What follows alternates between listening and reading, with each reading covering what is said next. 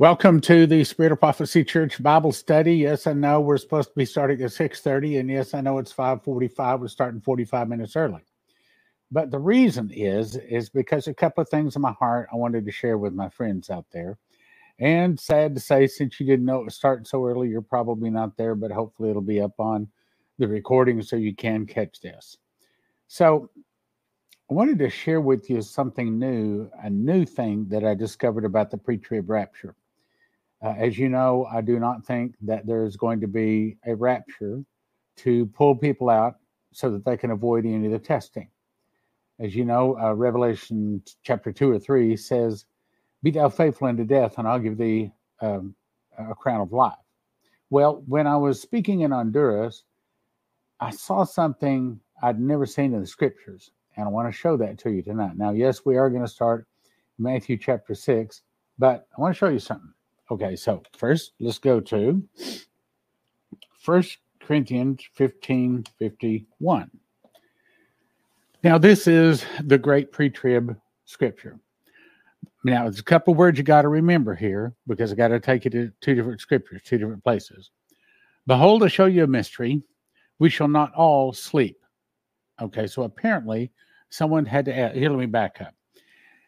Uh, now, this I say, brethren, that flesh and blood cannot enter the kingdom of heaven. In other words, our new glorified body is the only way we get to go into the new world, into eternity. Flesh and blood doesn't enter into it. Cannot enter the kingdom of heaven, neither doth corruption inherit incorruption.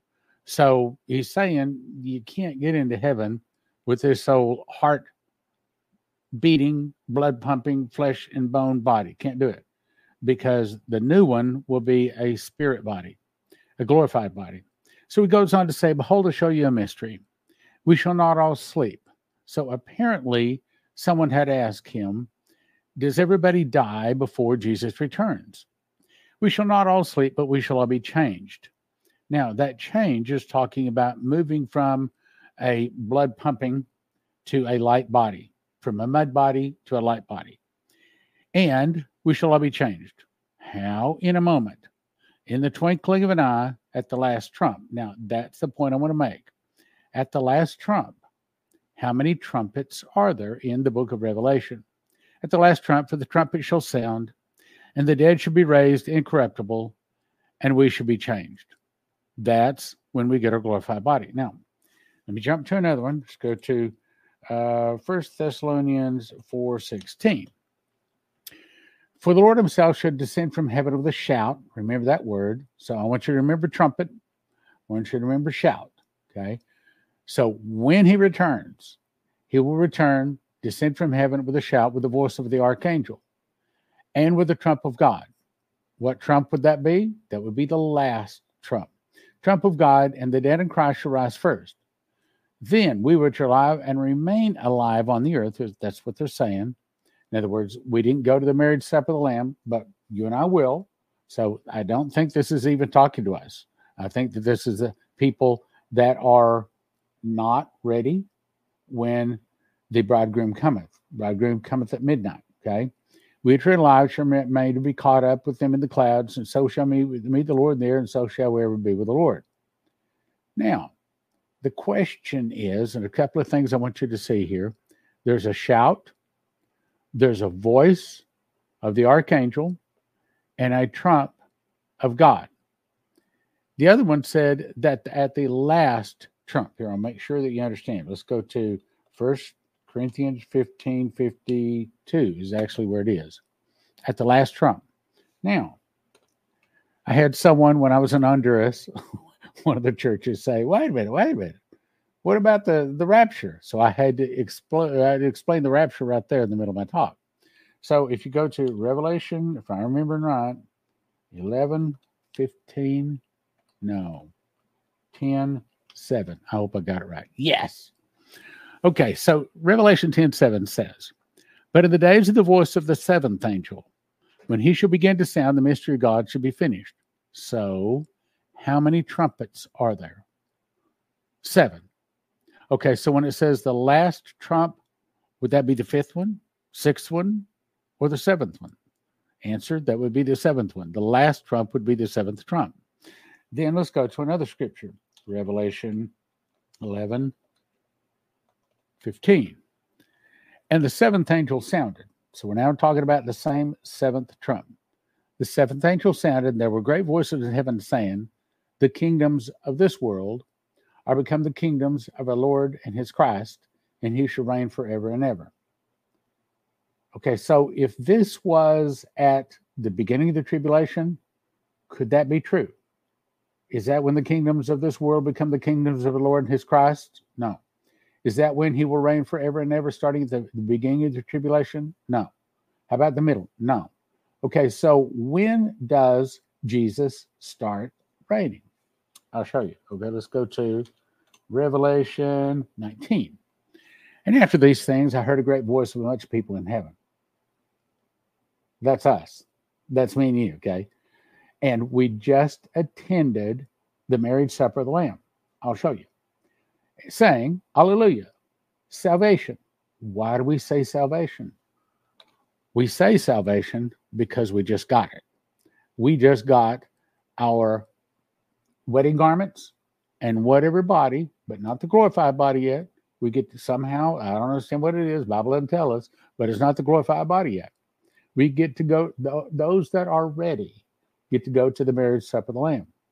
Salvation, let me read it again. For after these things, I heard a great voice of much people in heaven saying, Hallelujah. Salvation, glory, honor, and power. To who? To the Lord our God. Okay, so does Jesus have glory, honor, and power right now? No, he doesn't have all power. Oh, yes, he does. No, he doesn't. I'll show you. For true and righteous are his judgments, for he has judged the great whore. That means this is my opinion, either on or the day of when the bombs come down from the Russians. I believe that's when we go to the marriage supper of the Lamb. In other words, on the feast of Pentecost, and this is what Vicky Parnell was shown. When the bombs come down, we go up, we go to the marriage supper of the Lamb. That's not a rapture because that's about four months before Jesus returns, and everybody has been tested by then. True and righteous are his judgment, for he has judged the great whore which did corrupt the earth with her fornication. In other words, America is destroyed because she was supposed to be the city on a hill that takes the gospel to the world. And instead, she made filthy movies, porn, all sorts of stuff that has caused the world to fall away from Jesus. That's why he judges us. Surprisingly, it is not because of our abortions, and that would be enough, but that's not the reason. Which did corrupt the earth with a fornication, hath avenged the blood of his servants at her hand. Avenged the blood of his servants at her hand. It means by this time, most Christians are already dead. I'll read it again. For he hath avenged the blood of his servants at her hand. It's not a pre trib rapture. No one is getting to avoid the testing. We are all tested. And again, he said, Hallelujah, and our smoke rose up forever and ever. And the four and twenty elders and four beasts fell down and worshiped God that sat on the throne, saying, Amen. Wait a minute, I pushed the wrong button. And a voice came out of the throne saying, Praise our God, all you servants, and neither fear him, both small and great. What's going on? Here's what's going on. And I heard a voice as were the voice of a great multitude, as the voice of many waters, as the voice of mighty thunderings. That's you and me. We are at the marriage supper of the Lamb. At this point, it's about four months before Jesus returns for Armageddon. At this point, the seventh trumpet has not sounded yet. Let us be glad and rejoice and give honor unto him, for the marriage of the Lamb is come, and his wife, that's you and I, hath made herself ready. And her is granted that she should be arrayed in fine linen, clean and white, for the fine linen is the righteousness of saints. And he saith unto me, Right, blessed are they which are called to the marriage supper of the Lamb. He said unto me, These are the true sayings of God. And I fell at his feet to worship him. He said unto me, See thou do it not. I am thy fellow servant. In other words, this is not an angel. This is one that at one time lived on the earth, has come now to John to show him these things. And of thy brethren that have the testimony of Jesus, worship God. For the testimony of Jesus is the spirit of prophecy, and that's where we get the name of our church, Spirit of Prophecy Church. Now, here it is. I saw heaven opened, and behold, a white horse. So between here and here, between this verse, there's approximately four months that pass. This is when Jesus now has been brought. But here, let me show you that. Okay, let's come back to Revelation 19 11. Okay, let's go to, I may have to search for that. Hang on here. I, I, sometimes I push the wrong button. Uh, I want to go to this and I want to search for.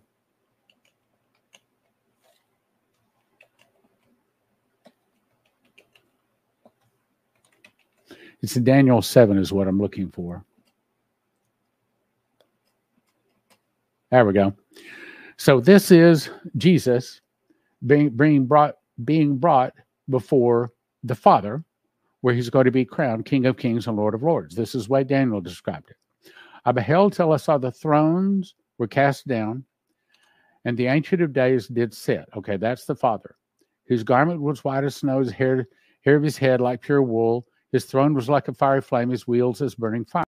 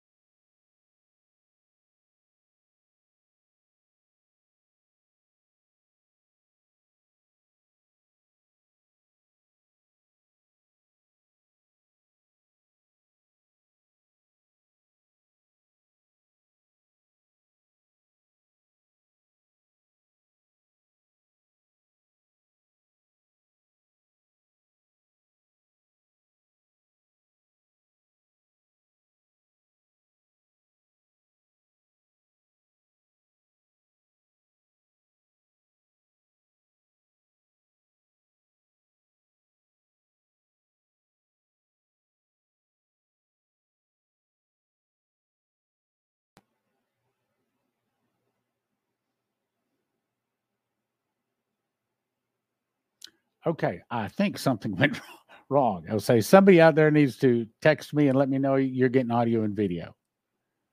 Are you getting audio and video now?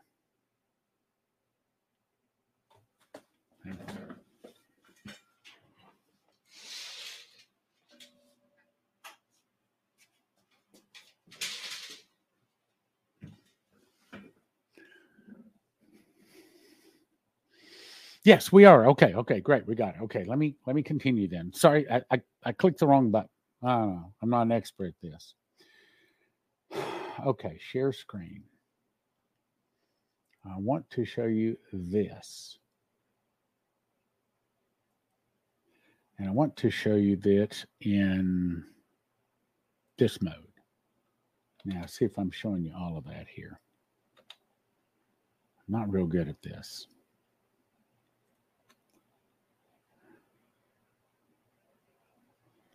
I don't know if you're seeing that or not. I'm so lost in this thing here.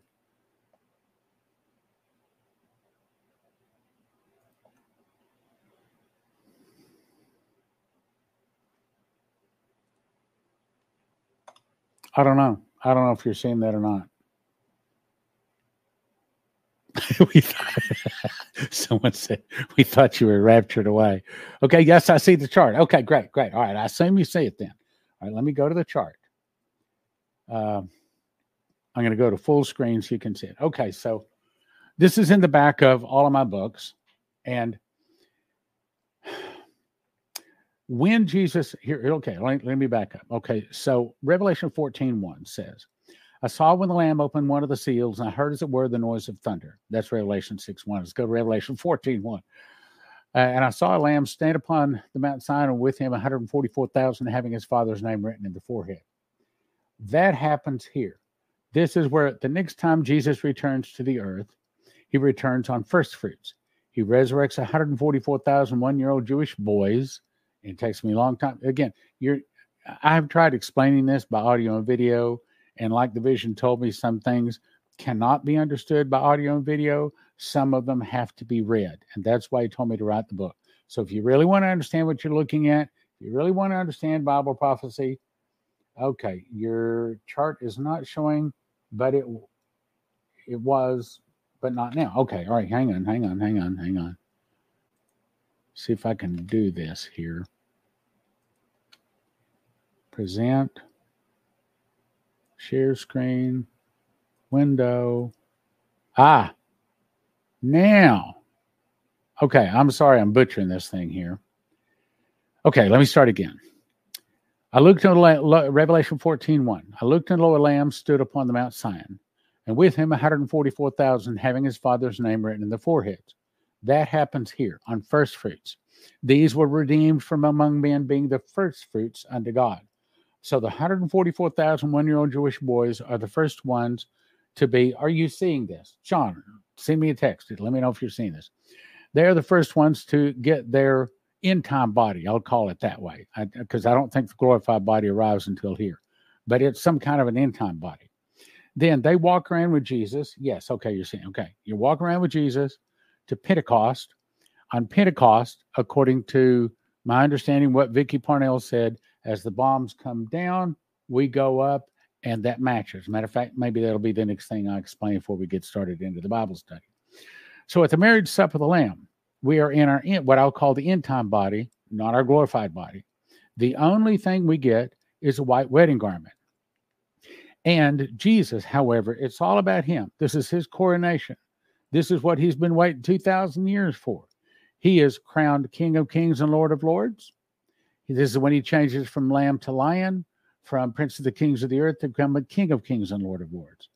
He has given many crowns, a vesture dipped in blood, and a white horse. And for four months, he comes forth and he serves us. And that, I mean, that's the reason Peter said, Well, I'm, I'm never going to wash your feet. Then you have no place with me. He said, Why? Because in the kingdom of heaven, that's what it's about. It's about serving others, it's about putting everybody else ahead of yourself. And that's the reason Jesus is the best example. He comes forth and serves us at the marriage supper of the Lamb. So he has just been crowned King of Kings and Lord of Lords. Then he comes forth and serves us for about four months. Then at the end of the four months, he is given a white horse along with the armies in heaven, along with us. And we are in tow behind him. So it's Jesus. He has the morning star And then there's two more angels behind behind him. They have the sharp sickles, and they slash the grapes. Jesus burns the tares. The two angels with the sickles slash the grapes. The morning star is like a lightsaber. It's like a light laser beam, and it it burns everything it touches. They fall to the ground, a pile of ashes and bones. Whereas the two angels with the sharp sickles, they slash the grapes. The blood comes out and rises at the horse bridles by the space of a 1,600 furlongs. That's what happens here. This is the judgment seat of Christ. This is judgment by fire. Some people's works that were not of Jesus will be burned up, but themselves will they will be saved. Then the earth shakes for 10 days. Then here is the great white throne. Jesus is the judge. Jesus is the judge, both places. He is the judge. Matthew 5 12, I believe it says that the Father no judges no man, but has given all judgment unto the Son. So at the great white throne, this is where the dead that never had the opportunity to receive Jesus, they are judged. Now, let me escape out of that. Okay, here, hang on. I'm going to try to do this right here for a change. It ought to be able you could you could switch a lot faster, and it probably is. I just don't know how to do it. Okay, so here we go. The armies which are in heaven, that's what we're just talking about, followed him on white horses, clothed in fine linen, clean and white. And out of his mouth goeth a sharp sword, that's the morning star. And with it he should smite the nations and he shall rule them with the rod of iron. We talked about this, I think it was last week. The rod of iron means if you break one law, a morning star judge shows up, hits you with a morning star, you fall to the ground, a pile of ashes and bones, destroying both body and soul. Meaning, nobody breaks any of his laws. Okay, that's what it means, rod of iron. Who's he saying that to? It's not us. We can't sin ever again. We never sin again. We never, hunger again, never thirst again. Neither shall the sun light on us nor any heat. For the Lamb which is in the midst of the throne shall feed us and lead us into living fountains of water, and God shall wipe away all tears from our eyes. That's not talking about us. That's talking about those people that did not receive the mark of the beast. So they're not tossed into the lake that burns the fire and brimstone for all eternity. But they didn't receive Jesus either. So their name's not in the book of life. So they are the nations. They are allowed to live up to 1,000 years. But if they sin, Morning Star judge shows up, hits them with the Morning Star, and poof, they're gone. So now let's go back to this is Jesus coming at the Feast of Trumpets. And out of his mouth goeth a sharp sword, that with it he should smite the nations, he should rule them with a rod of iron, he treadeth the winepress. The winepress, that's the whole point. For God has put in their heart to fulfill his will and to agree and to give their kingdom unto the beast until the words of God should be fulfilled. God puts in their heart to form a world government, a world military, a world religion. Why? So he can bring them down to attack Israel in Armageddon, where he'll destroy them in a minute, in the twinkling of an eye, at the seventh trump. So it goes on to say, rod of iron, he treadeth the winepress. That's Armageddon. Of the fierceness and wrath of Almighty God. He hath on his vesture, that's here, okay, on his vesture and on his thigh a name written, King of Kings and Lord of Lords. Why didn't he have it before? Because he hadn't been to the marriage supper yet. But now he is not Prince of the King, Prince, Prince of the Kings of the earth anymore. He's now King of Kings and Lord of Lords. Now look what he does. And I saw an angel standing in the sun, and he cried with a loud voice, saying to all the fowls that fly in the midst of heaven, Come, Gather yourselves together under the supper of the great God, that you may eat the flesh of kings and the flesh of horses. Um, hang on, getting messages here. And uh, eat the flesh of kings and the flesh of horses, and then that sat on them. And let's see, where was I here? Mighty men, flesh of horses, and them that sat on them, flesh of all men, both free and bond, both small and great. I saw the beast, as in the Antichrist I saw the beasts of the kings of the earth and their armies gathered together to make war against him that sat on the horse and his army. And all of a sudden, right in the middle of this, when the Antichrist thinks he's going to lead all of the world to go down to attack little Israel and going to destroy him, I mean, you know, Satan's not too smart. I know he's read this and he knows it's true, but he's still going to bring all the people down to get themselves destroyed. That's what he does. So the beast was taken with him, the false prophet, which wrought miracles before them, with which he deceived them that had uh, received the mark of the beast and them that had worshipped his image. And these both were cast into the lake, burning with fire and brimstone. And the remnant were slain by the sword of him that sat on the horse. That's the morning star. Sat on the mouth, with all the fowls were filled with their flesh. So what happens is, let me play this back again. Let me go to my chart again if I can get there. So hard to get there. Let's see if I can get there. I'm going to try to do it a little smoother here. Okay. Go here, here, here, and here, and there. Okay, so there's my chart. A little smaller. Okay, so Jesus returns here, 144,000 on Mount Zion, which, by the way, is not the Mount of Olives. It's about a 30 minute walk from the Mount of Olives. Mount of Olives happens here. This is Mount Zion. Two mountains, two different returns. So he resurrects 144,000 one year old Jewish boys that are without fault, have no guile in their mouth, they follow the Lamb whithersoever he goeth. And then for 50 days they walk around. Bible doesn't tell what they do, but they're probably trying to recruit the stiff-necked Jews into receiving Jesus because right in here is the everlasting gospel. This is where the angel flies through the midst of heaven, having the everlasting gospel to preach to them that dwell in the earth, to every people, nation, kindred, to tongue, saying with a loud voice, worship, fear God, worship Him, made heavens and the seas and the fountains of waters. So that is their last chance. And then, in my opinion, the Russian bombs come down here, we go up. And that sounds like a pretty reasonable understanding to me. Then out here is the judgment of fire or the, the Armageddon. This is all Armageddon here. For 10 days, the earth shakes. Every high place falls, every low place uh, fills in, the valleys. Oh, well, crooked places are made straight, the rough places are made smooth. The earth turns into a nice, round, smooth ball. Boy, I don't even know if you're even getting this or not. I'm not very good at this. Well, I should have been doing it like, well, that's all right.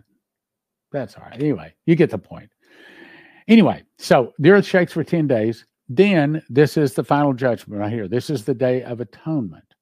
Now, according to Terry Bennett, he says the tribulation started on October the 5th of 2022, which is the Feast of Atonement. So that would actually be correct. And then if it starts on atonement, it would end on atonement. So out here, this is where I saw the dead, small and great, stand before God, and the books were open. Another book was open, which is the book of life. And the dead were judged out of those things written in the books according to the works, and the sea gave up the dead which were in it. And death and hell delivered up the dead which were in. They were judged, every man according to the works. Death and hell were cast into the lake of fire. This is the second death.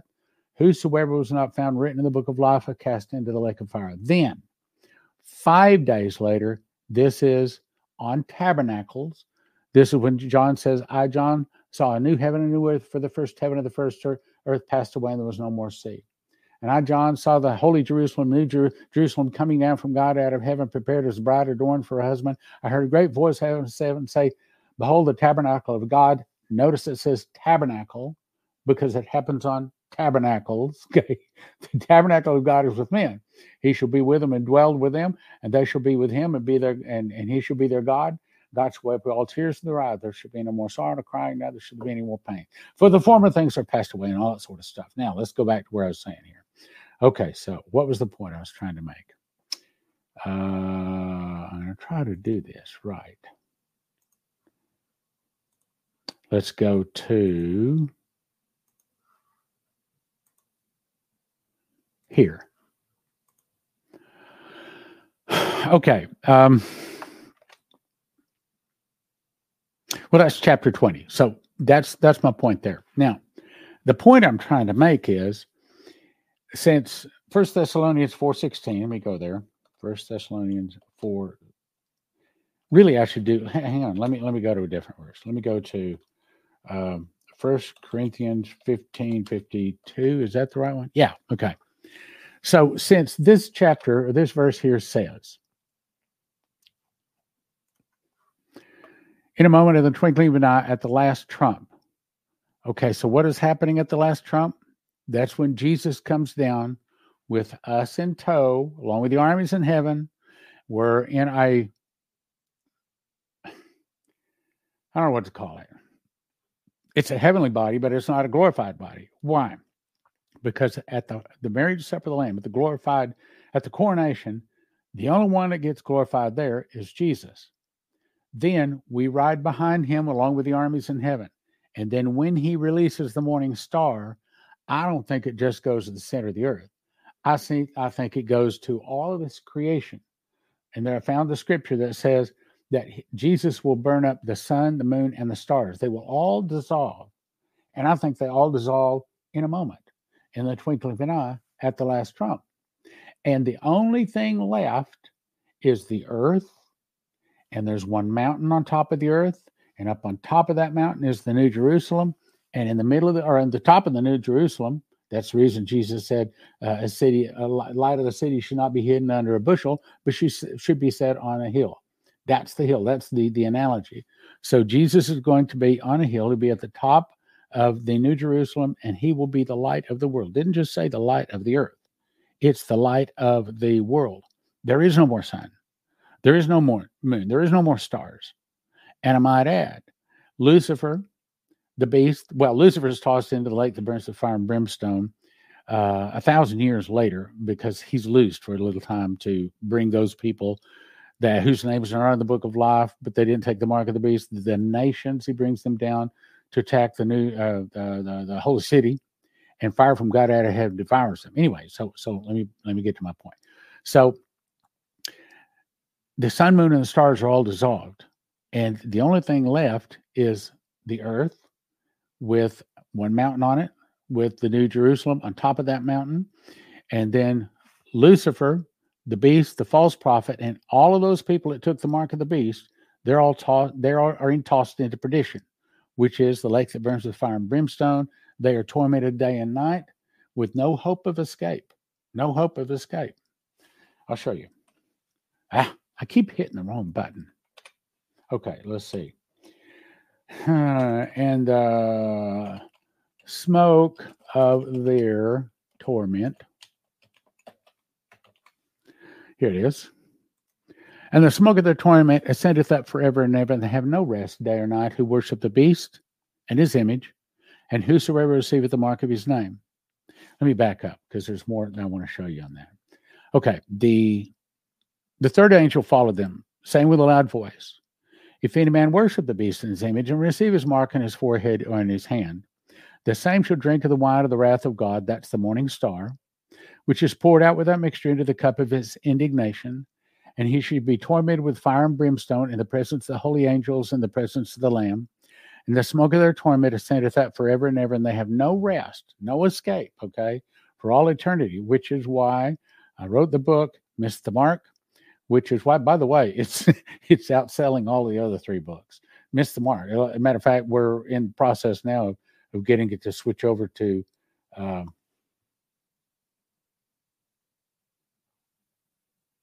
Well, the question was, is this after the two witnesses? Yes. Uh, let me let me take you back to my chart if I can get there. Hang on. I'm going to try to do this right this time. Here and here. No, I wanted to go to here, to here, to here, to here, there. Probably an easy way to do that, but I don't know how to do it. Anyway. So the two witnesses, no, this is the wrong chart. For the two witnesses, we need to go to this chart. Okay, so the seven seals, the voice told me, seven seals play over seven years and conclude here. The seven trumpets play over the last seven months and conclude on the same day. The seven vials play over seven days and conclude all at the same time. They all conclude the same day. Then, uh, as far as the, the the two witnesses, they arrive in the middle of the tribulation. They arrive in the middle. But what I'm talking to you about, where at the marriage supper of the Lamb, that happens out here, which is, let me get this right, about, think this through, about right in here, about the first or second trumpet. It might even happen out here. First or second trumpet, somewhere right in here. So, yes, the two witnesses arrive here, and about Four months before is when we go to the marriage supper of the Lamb. And then while all of this, all of this hell and all of this hell is breaking loose. We are at the marriage supper of the Lamb. Again, that's not a rapture because we've all been tested. That's the reason it says, and those that are ready went into to the supper. Okay, I'm about done here. Do I have another question? Okay, no, I don't. All right. By the way, I like that, Sean. Send it to me that way. I, I can I can see when I got a question come in. All right. Rapture. Let me show you another one of the rapture. Well, I only got eight minutes. All right, I'll show you, but I don't have time to explain it. So we'll go to Job 14 12. Now, Job, you may be saying, well, who's Job? You know, I mean, was this guy somebody we want to listen to? Well, the scriptures say that the three most righteous men in the Old Testament were Job, Daniel, and Noah. So, Job, yeah, pretty important. A lot of people think that was really the first or the oldest book written in the Bible. So, anyway, Job, so man lieth down and riseth not. In other words, we die and we rise not until the heavens be no more, and they shall not awake, nor be raised out of their sleep. So it says that when we die, we are not coming out of our sleep until uh, the very last day, as in that's the Feast of Trumpets there. We, fortunately, we could get go to the marriage supper of the Lamb. Is not talking about that. This is talking about the Feast of Trumpets or Armageddon. But his point is, it's not a pre-trib rapture. It's not a mid-trib rapture. Oh, that thou wouldest hide me in the grave and wouldest keep me secret until thy wrath be past. Okay, what is his wrath? Well, pre tribbers want to say, oh, it's the seven year tribulation. Wrong. A lot of them want to say, oh, it's the last three and a half years. Wrong. Or even the last 100 days. Wrong. His wrath is this morning star, just like he says in a moment, and the twinkling of an eye at the last or the seventh trump. So it's saying you're going to stay in the grave, except those that get to go to the marriage supper of the Lamb. See, this is the Old Testament. Okay. At this point, Job and he is not part of going to the marriage supper of the Lamb. He is part of those that will be resurrected on the Feast of Atonement. Okay, so hide me in the grave till thou wouldst keep me secret until thy wrath be past, and that thou wouldst appoint me a set time and remember me. So this is Job, but the point is, it still proves there's not a pre-trib rapture. If a man die, shall he live again? All the days of my appointed time will I wait until my change come. What change? Well, for him, being he is not one that gets to go to the marriage supper of the Lamb. But I mean, here's another thing if you don't go to the marriage, are you the bride of Christ? Now, think about that. If you don't even go to the marriage, how are you the bride? See, a lot of people want to teach, oh, well, if you just receive Jesus, you're the bride of Christ. Uh, that's not correct. That's not correct. Um, Revelation 14 13 says, Blessed are the dead which die in the Lord henceforth, yea, saith the Spirit, that they may rest from the labors and the works do follow them. That's spoken. Well, here I'll just show you Revelation 14 13. Uh, I'm running out of time quick here. Revelation 14, let's back up to 12, let's say.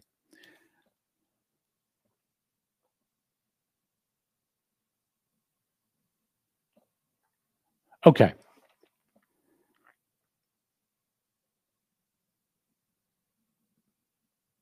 This is the angel flying through the midst of heaven. And where he says, Fear God, give glory unto him, for the hour of judgment has come. And the worship him made heaven and the earth and the sea and the fountains of waters. I already talked about that. And there followed another angel came, saying, Babylon is fallen. That's America. Now, right now, Vicky Parnell says that we have been had our name changed from America to become Babylon. And there's two is fallen. The first is fallen is because of the sins in the church. The second is fallen is at Armageddon or the Feast of Trumpets, and that's Jesus. And that's because America killed so many Christians, not only in America, but especially America, but around the globe. Babylon's fallen has fallen, that great city. Why? We've already talked about this too, saw it in another place. Because she made all nations drink of the wine of the wrath of her fornication. And the third angel followed them, saying, With a loud voice, if any man worship the beast in his image, and receive his mark in his forehead or in the hand, Hang on here. Ooh, man, did I not show you that? Let me see where I am here. Oh, no, uh, here, hang on. I forgot to switch. I need someone to do this so I can just talk and someone else can do this. Sean, we may have to work it out for you to do this. All the time I've been thinking they were seeing this and they're not seeing this. Okay. Babylon is fallen, is fallen because she made all nations drink of the wine of the wrath of her fornication. We we read this another place. Uh, because we're the nation that corrupts the world. Then a third angel followed. If any man worship the beast in his image, receive his mark in his forehead and in his hand, the same should drink of the wine of the wrath of God that is poured out with that mixture into the cup of his indignation, and should be tormented with fire and brimstone in the presence of the holy angels and the presence of the Lamb. And the smoke of the torment. See, uh, we we read that. Uh, send it up forever and ever. And they have no rest worship the beast, his image. Anyway, so no, there's not going to be a pre-trib or a mid-trib rapture. As a matter of fact, I don't think even us going to the marriage supper of the Lamb is an escape. I think at that point, most Christians will already be dead and we will already be tested. We go to the marriage supper of the Lamb, and it's a great rejoicing. And, and let, let, let me say one last thing, and then we're going to get started with our Bible study. It's 627. I think I love my pre trib brothers and sisters. I love my pre trib pastors that are out there. I, I, I, love my my prophecy teachers that are teaching a pre trib rapture. I love them, but they're wrong. And I think they do great damage to people by telling them because it's telling them, well, you don't have to worry about the last days. Oh, yes, they do. Tell them you don't have to prepare. Oh, yes, they do. You don't have to clean up your life. Yes, they do. If Jesus was willing to die on the cross, to shed his blood, to experience the most painful death in human history, who are we? Who are we to think, oh, well, I, he's not going to make me go through any testing. It's fine for him to die for me, but I'm not going to die for him. Isn't that selfish? Isn't, isn't that what you'd call selfish? That's being very selfish.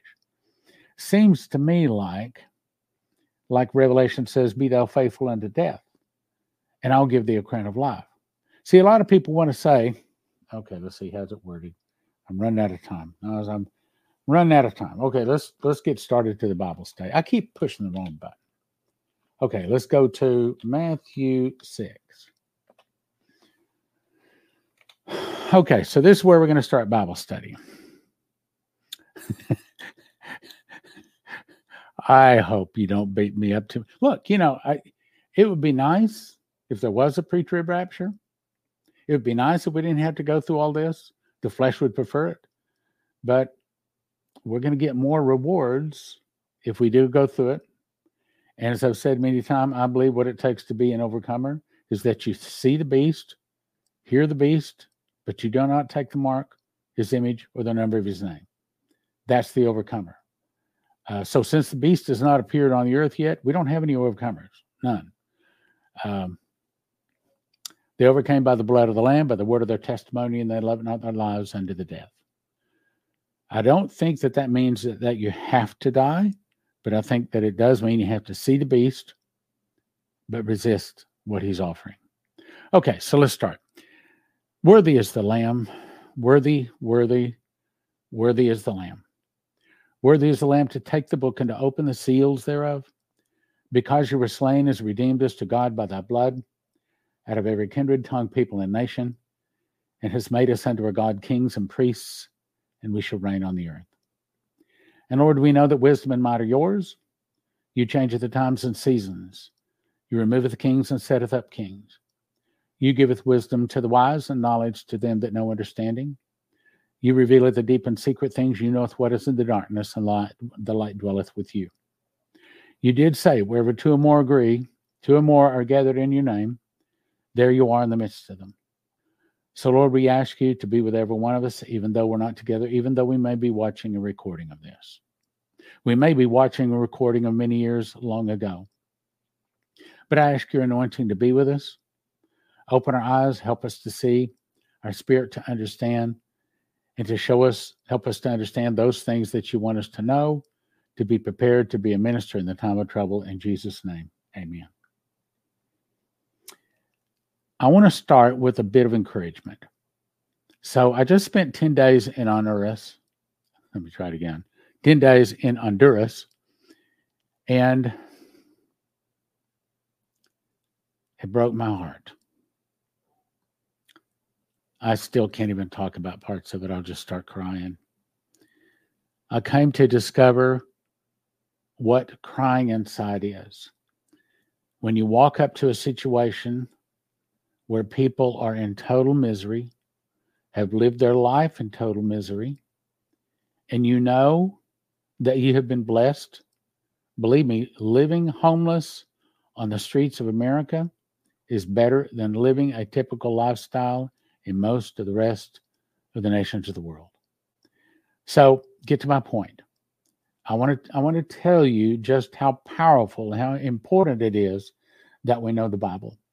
So I spoke in six churches, five TV stations, three radio stations in a 10-day period. So I mean, I, I didn't even know where we're going. I mean, I just got in the, the, car and they took me to the next place. Next thing I know was I'm out and I'm being ushered to the front and handed a microphone. And, but I could sense the spirit. I could tell shortly, maybe even within seconds, but for sure a few minutes, how much the people in that congregation knew their Bible. A few of the congregations, not so much. A few of the congregations, yeah, about like an American congregation, but there was a few of them and man, I mean, the anointing was really powerful. I mean, it was like Jesus walked into the room, and you could tell those people knew their Bible, knew their God. And when it came time to praise and worship, yeah, there was. Here's what it would generally was: it was an electronic piano hooked to a couple of great big speakers, and the sometimes it was only one person singing in piano. Sometimes it was two people singing in a piano. One time they had uh, drums and that was the only time. But i saw these people sing and praise the lord it put me to shame i i i could hardly keep from falling on my knees and repenting saying, Lord, I have not got close to you. I'm not close enough yet. And even my own congregation, I've got to talk to them about this. We got to get closer. These people live a life of misery. The humidity is 100%. I thought I had been in 100% humidity. No, I hadn't. I'd never been in something so miserable, so uncomfortable in my life even if it's 72 degrees, and that was only at night for an hour or so, but even if it's 72 degrees, you sweat constantly. We took a, a bath, a shower four times a day. In the morning, then we got back home for lunch, and then uh, we got back home um, before we went to speak, and then before we went to bed, because you sweat. I sweat so much, my belt got so wet that it had a the the the dye from the belt started coming out on the back of my shirt. So I had a ring across the back of my shirt. I knew know, you know, I'd never sweat. I mean, I play racquetball. I never ever sweat that much. Never sweat to where I was wet all over. And yet I saw these Christians clutching their Bible because that's the only thing they had to hang on to. I saw them singing praise and worship songs at the top of their voice. And I stood up there and I talked from anywhere from 90 minutes to two hours. Not a person left. Not a person. And when it started, everybody was in their seat. They were waiting. These people were hungry, hungry for the power of God. What I saw is the thing that makes a difference in people's lives is how much they know the Word of God period. Not preaching, not praise and worship, not even the prayer closet. Got to know the Word of God. It starts there. What's the scripture? Hearing comes by the Word of God. We get to know God through His Word. And so the reason I do this Bible study, you know, obviously it's not to get more money. I don't even take an offering It's not to try to entertain you. It's for me. I need it. Yeah, I study the Bible all week long. I prepare a sermon, da, da, da. I'm in it lots. But I still need this. I need this time to read and study my Bible. What you're doing, I know it, it seems a little boring from time to time. And sometimes it seems like, oh, why am I doing this? You know, it's because it's going nowhere. Oh, yes, it is. What you don't understand is it's putting the Word of God in you, deep in your spirit.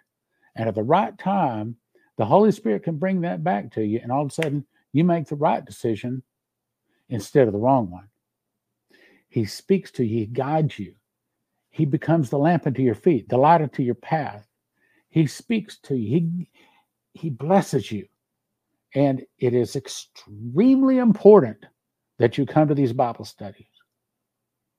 Sure, I preferred to take Leslie out and maybe maybe got a bite to eat or something at a restaurant, you know.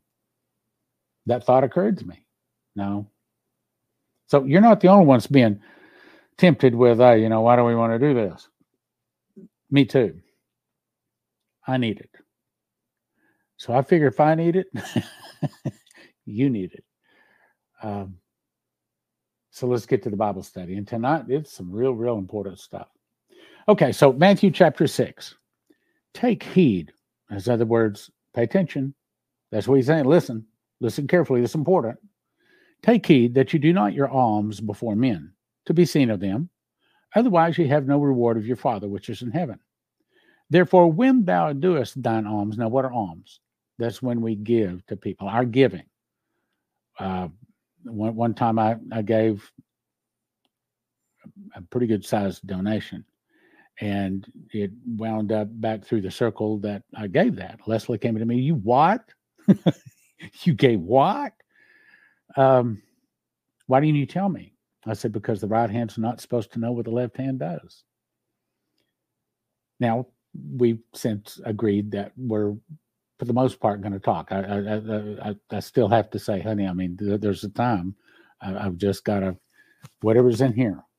And she, matter of fact, she walked in the door this morning, I guess it was. Are you thinking about giving this person? And I said, it's not in here. Whoops. It's not in here. Not in here to give. She says, well, if it comes in here, I want you to talk to me about it. Okay, fine. What I'm trying to say is when we give, and I think that's one of the most powerful things we can do. I, I, wish I could talk to you about the joy of giving. I love giving when the Holy Spirit speaks to me here to give. I don't care what the amount is. I don't even, to a large degree, care what is in my account to give. And by the way, I, I don't necessarily give when I can afford it, but I also have to agree that it, it's been my experience that God is not necessarily obligated to cover hot checks. I found the hard way. So you got to have the money to give it. But uh, when He says give, and you may be saying, well, you mean God tells you to give? If your heart is to build the kingdom of God, you start asking Him, Lord, show me somebody hurting. Show somebody that really needs, maybe just 20 bucks at a gasoline station. Somebody has a, they're run out of gas. Maybe they only need 10, 20 bucks. It may be a whole lot more. But when He tells you to give, you give. I remember one time I was in the shower and the Lord spoke to my heart to give this person. And it was one of those, how much? but God pays back. Uh, matter of fact, that's one of my goals. Uh, oh, I, will tell you the story. So, Prophecy Club back in the late 90s was trying to expand onto television. And so I, I gave a pretty large donation and I split it between two television ministries. I might add, neither one of the na- the television ministries ever bothered, bothered calling or ever bothered sending me a thank you, and that's fine with me. I, I wasn't looking for that. But about uh, two weeks later, we get a large donation. And that large donation was almost exactly the amount that I just sent out. And about two months later, here come another one about the same size from the same guy. So at that point, I called him and I got to know him, talking with him. Well, after about the third or fourth donation came in, each one of them were pretty large donations.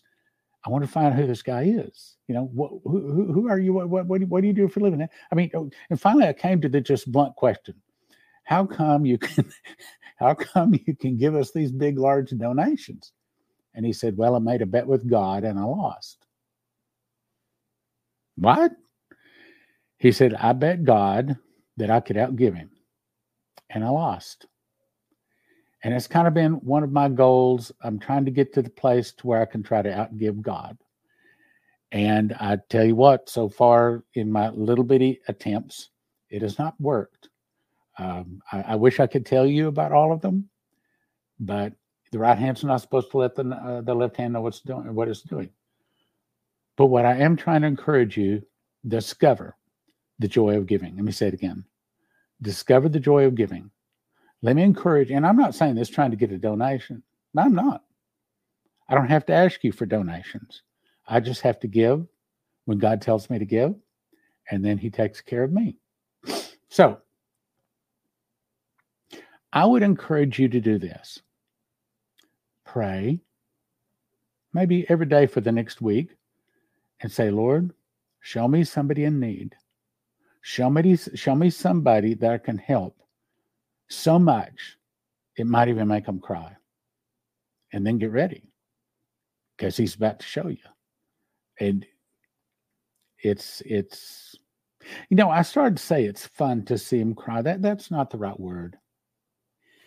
It's what I feel and hear inside of me. It's what I feel inside of me when I know he spoke to me and I gave what he told me even if they don't, and sometimes they don't even email. Sometimes I'll never hear from them again. That's fine. It's not my problem. I don't have to check back. Did you get it? I don't have to check back to say, what'd you do with it? None of that stuff. You said give, I give, done, period. And I forget about it. But then every once in a while I was thinking, hmm, I wonder if that, it did come back. But the only thing is, if I get three digits, generally three digits don't come back. Generally, it's four digits. Okay, you know what I'm saying? Okay, now let's go back to what he's saying. He says, Listen to me, or take heed, that you do not your alms before men to be seen of them. Otherwise, you have no reward of your heaven, of your Father which is in heaven. Therefore, when thou doest thine alms, in other words, when you give, don't sound a trumpet before you, as the hypocrites do in the synagogues and in the streets, that they may have the glory of men. Verily I say unto you, they have their reward. But when thou doest alms, let not thy left hand know what the right hand doeth, that thine alms may be in secret, and thy Father which seeth in secret himself may reward thee openly. And I've got stories. I've got a testimony. I've got lots of testimonies of giving and how God returned. Before I go on, I want to ask you one question. Do you have a testimony? Do you have a testimony where you gave? You knew God told you to give? By the way, it's not necessarily a church, but you gave when God told you to give and it made a difference in someone's life. Do you have that testimony? If you don't have one of those, I encourage you to start asking God discover the joy of giving. All right, let's go on. And when thou prayest, thou shalt not be as the hypocrites are, for they love to pray standing in the synagogues and the corners of the streets that they may see them men. Verily I say unto you, they have their reward. But thou, when thou prayest, enter into thy closet. And when thou hast shut the door, pray unto the Father which is in secret, and thy Father which see thee in secret shall reward thee openly. Meaning, when we go into worship God in our prayer closet, if it's a place where we can be seen, that's not the prayer closet. If it's a place where we can be interrupted on a fairly regular basis, that's not a prayer closet. That's not a good place. We we want a place to where we're pretty certain no one is going to interrupt us. No one is going to know. I mean, uh, every night I have to tell Leslie, you know, I'm going to pray. Most of the time I to tell her.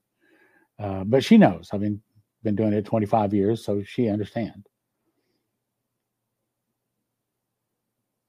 But thou when thou prayest, enter into thy closet, when thou hast shut the door, pray to thy father as in secret, and thy father which seeth in secret shall reward thee openly. But when you pray, use not vain repetitions as the heathen do, for they think that they should be heard for their much speaking. Be not ye therefore like unto them, for your father knoweth what things you have need of before you ask him. I don't know, maybe it been six or seven years ago, my prayer closet one night, I just got sick and tired of praying and asking God to give money. I said, That's it. I'm not asking for money no more. I'm simply going to do what I know I'm supposed to do because I know you're going to do what you're supposed to do. And I discovered when I started giving as He directs, everything else works out. For the most part, it works out better than I thought. So that's that's very important stuff right there.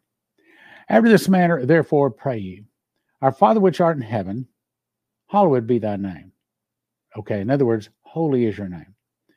Thy kingdom come, thy will be done in earth as it is in heaven. In other words, when we are in eternity, it will be done on earth, the perfect will of God.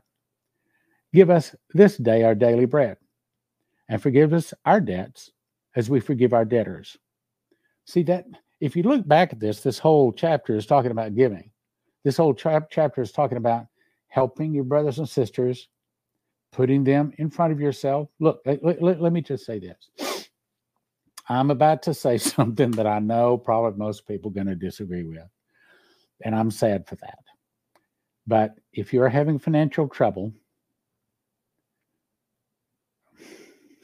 you're not going to like this. It's true if you're having financial trouble, you're not giving enough. What? If you're having financial trouble, you're not giving enough. I will even say this that have you found yourself in financial trouble because you gave? Oh, that's a good thing. I, I got a story on that too, but again, I can't tell you. I can't let the right hand know what the left hand's doing. I'm only encouraging you. Your financial problem, your solution is in your billfold or your purse. If you want your financial problems to go away, start helping someone else's financial problems to go away. I can give you lots of examples, but then I found the joy of giving. Have you found the joy of giving? And lead us not into temptation but deliver us from evil. For thine is the kingdom and the power and the glory forever. Amen. For if you forgive men their trespasses, your heavenly Father will also forgive you. But if you forgive not men their trespasses, neither will your Father forgive your trespasses. Moreover, when you fast, be not as the hypocrites of a sad countenance, for they disfigure their faces that they may appear to men to fast. Verily I say to you, they have their reward. But thou, when thou fastest, anointest thy head, wash thy face, dress up, look nice. Don't tell anybody you're fasting. Don't let them know you're fasting because fasting is not to impress. Fasting is because, and I guess I probably ought to talk about that for a minute. Fasting is saying to God, This is how much I want you to hear me. This is how much I want you to answer this prayer. And there's been times where I've fasted and it wasn't over something real big. But then there's other times where I've fasted. As a matter of fact, I just got all of the Fast Gap team. So I'm not telling you anything that you probably don't already know. But the what is it, 800 people on the Fast Gap team. We just completed a fast here, what, two hours and 50 minutes ago at four o'clock this afternoon. We we fasted for three days because I, I got in the spirit that there that there's about to be a cataclysm hit America. I don't know what the cataclysm is. I don't know when it's going to hit. But I asked them to fast three days. So we just come off of a fast. And when I'm fasting, and when it's from here, I mean, it's a gut wrench when it's like, ah, I don't get hungry. I don't get hungry. Well, Stan, I know you're fasting. You still want to go to lunch with us? Sure. Not going to bother you? No. You can eat right in front of me have a cake, ice cream. It don't bother me a bit because I'm in here. It's like, uh, I mean, there's a a dogged determination in here. And when you got that, and you're saying, I am not going to eat because I want you to hear my prayer, then you can rest assured your prayer is heard. Thou that appear, that thou appear not to men to fast, but unto thy Father which is in secret, and thy Father which seeth thee in secret shall reward thee openly. Lay not up for yourselves treasures upon earth, where moth and rust doth corrupt, where thieves break through and steal. But lay up for yourselves treasures in heaven, where neither moth nor rust doth corrupt, where thieves do not break through or steal. For where your treasure is, there will your heart be also. Now, let me ask you about that second. What is your objective in life? I wish I was right in front of you to ask him. What is your goal? Here's some things I would hear from some people. I would hear, well, you know, I mean, like my goal when I was young, when I was 25 years old and stupid, my my goal was, well, I want to make a million dollars by the time I'm 30. I heard somebody say that, and I thought that's a good goal. I think I like that one. So that was my goal. I wanted to be rich. That's a lot of people's goal. Wrong goal. Ask other people. Go well. You know, I want to get that next raise. I want to get the next promotion. I want to have children. I want to get married. Okay, there's all kinds of goals. My goal now is I want to see how many people I can get into heaven. God has told me that I'm called to build an army of end time prophecy teachers working miracles. My goal is to see people coming down out of the bleachers down onto the football field with big tears in their eyes, giving their heart to Jesus. My goal is to help Israel to become the richest, most powerful nation on the earth, present oil to Israel, to buy an airline, to find, fly, fly Christians, Jews back to Israel from around the world. My goal is to serve the Lord. And that's my goal.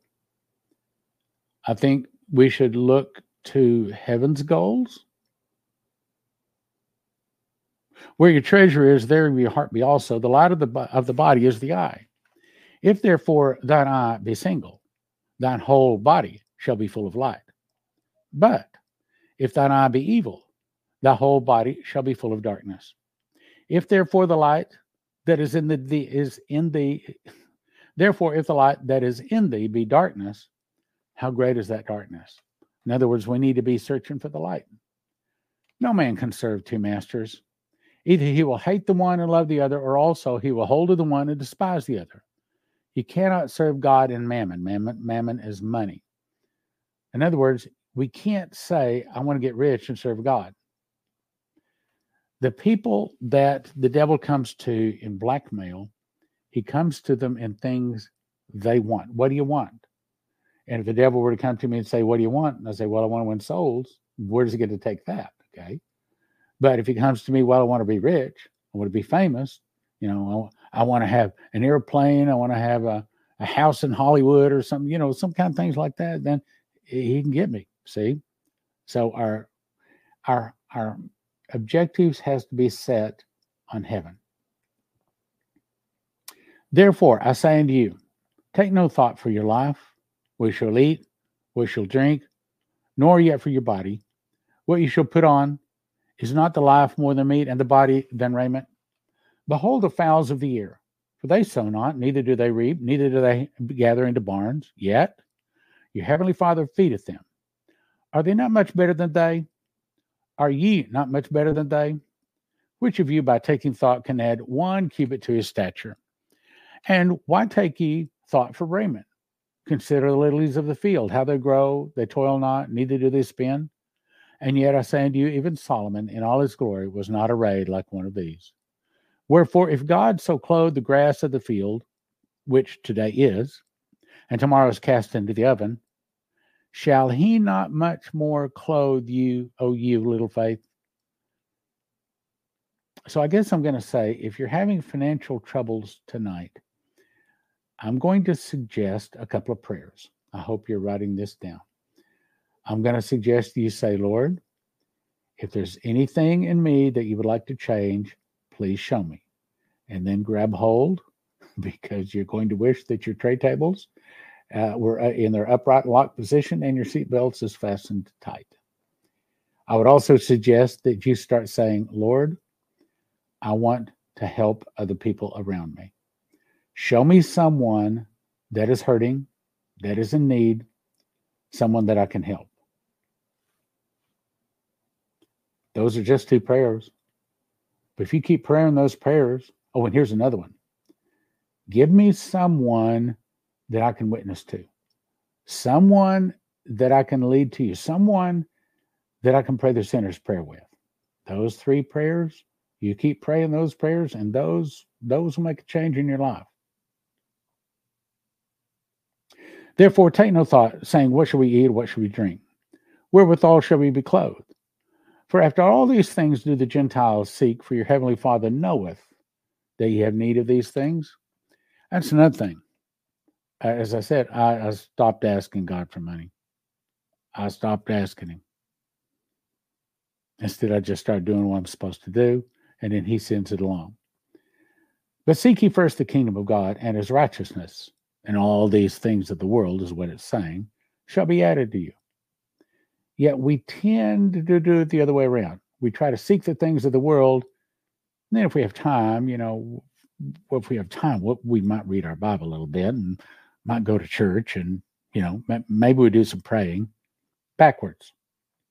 Seek ye first the kingdom of God and his righteousness. In other words, seek to walk in the steps of Jesus, putting the world and things, things of the world behind us. And then all of a sudden, God will see that you get the things of the world. But if you seek the things of the world first, that's getting things out of order. Seek God first, and then God will give you the things of the of the world.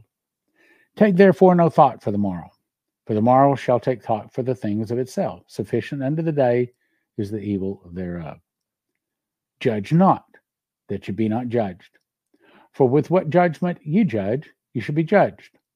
And with what measure ye meet, it shall be measured to you again.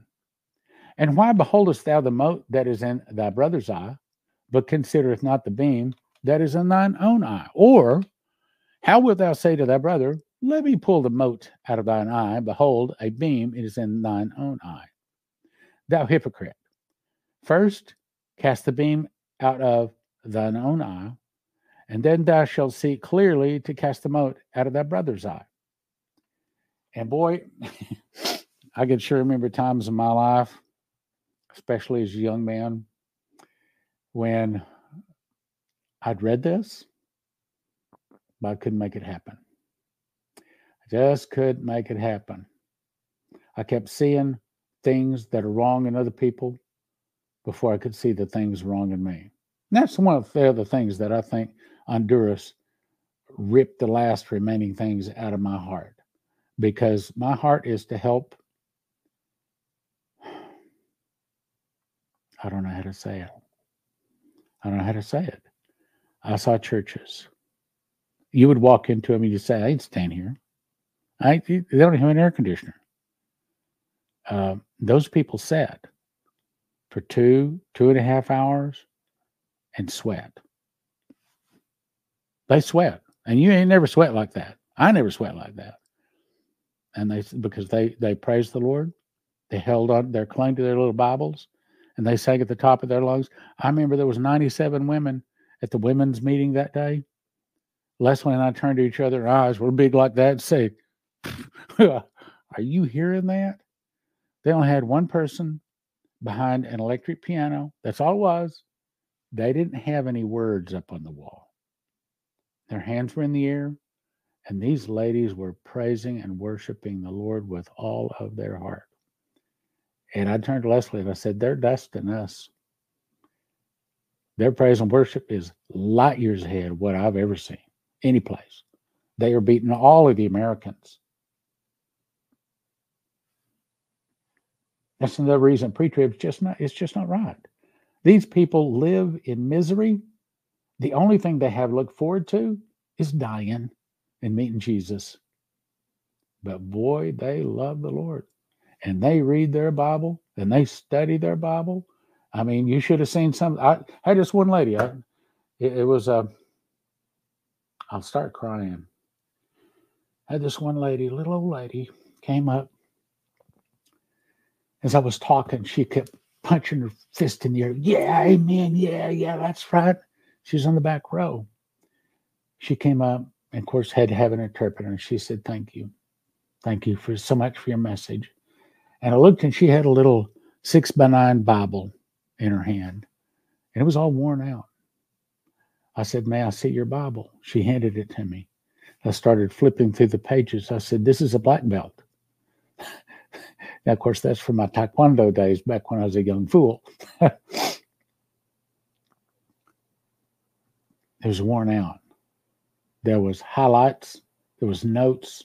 And she, she didn't come with just her Bible. She came with a notepad, her highlighter, her pen, and she was making notes. To her, the most important thing in her life was learning that Bible, getting close to Jesus. I'm telling you, she dusted me. She left me in the dust. I saw so many people in Honduras that loved the Lord so much. The hard times pushed them to Jesus. And so the people that believe that uh, they're not going to have to see hard times are just wrong. They're just wrong. Uh, reward unto her as, as she rewarded you double unto her double, according to her works. In the cup that she has filled, fill to her double. How much she has glorified herself and lived deliciously, so much torment and sorrow give her. For she saith in her heart, I said a queen, and am no widow, and shall see no sorrow. Therefore shall her plagues come in one day, death, mourning, and famine, and she shall be utterly burned with fire. For strong is the Lord God who judgeth her. It's talking about America. America has walked away from our God. We have walked away from our Bible. We need to grab our Bible again. We need to turn off the TV, turn off the cell phone, turn off things in the world, and we need to we need to spend some serious, serious time learning the Bible, learning the Word, getting close to Him. Because these Christians in Honduras, I've never seen a Christian in America like that. I've never seen them like that. And that's the reason I came back with my heart determined to tell you people that come to the Bible study God bless you. God bless you. You're going to be blessed so much. This Bible study you're in is really, really, really important. As a matter of fact, I'll say it's really more important than the Prophecy Club. Of course, we prefer the stuff at the Prophecy Club we don't, you know, we think I already read this stuff. No, we, we don't have it in here. Not yet. Not deep enough. Thou hypocrite, first cast out the beam out of thine own eye, and then shalt thou see clearly to get the mote out of thy brother's eye. Give not that which is holy unto dogs, neither cast ye to your pearls before swine. That's what I've been trying to do. Since 1987, ever since I heard Dimitri Duduman, I've been casting my pearls before swine. I've spent millions of dollars on radio and TV trying to get Americans to listen, and it was casting pearls before swine. Then went here. Lest they trample under your feet and turn again and rend you. Ask, and it shall be given you. Seek, and you shall find. Knock, and it shall be opened unto you. For everyone that asketh, receiveth. For everyone that asketh, receiveth. For everyone that asketh, receiveth. and he that seeketh findeth, and to him that knocketh it, it shall be opened. Or what man is there among you whom if his son ask bread, will he give him a stone? Or if he ask a fish, will he give him a serpent? If you then, being evil, and we are, know how to give good gifts to your children, how much more shall your Father, which is in heaven, give good things to him that ask? God wants to give us good things. I've seen it. I have seen it. Again, I can't talk about it. Therefore, all things whatsoever ye would that men should do to you, do also even so to them. For this is the law and the prophets. I've asked people, does the Bible say, do unto others as you would have them do unto you? Well, the correct answer is no, it doesn't say it exactly in those words, but there it is. Therefore, all things whatsoever you would that men should do to you, do ye even so to them. For this is the law and the prophets what Jesus is really saying is that when he has returned, when he's blowed his glory down, the sun, moon, and the stars have all dissolved, The earth is a nice round smooth ball. There's one mountain, and the New Jerusalem is on top of that, and Jesus is in the top of that, and he literally is the light of the universe, light of the world. He's the only light. Nothing competes with him. He's the only light. What is he going to do? It starts at the marriage supper of the Lamb.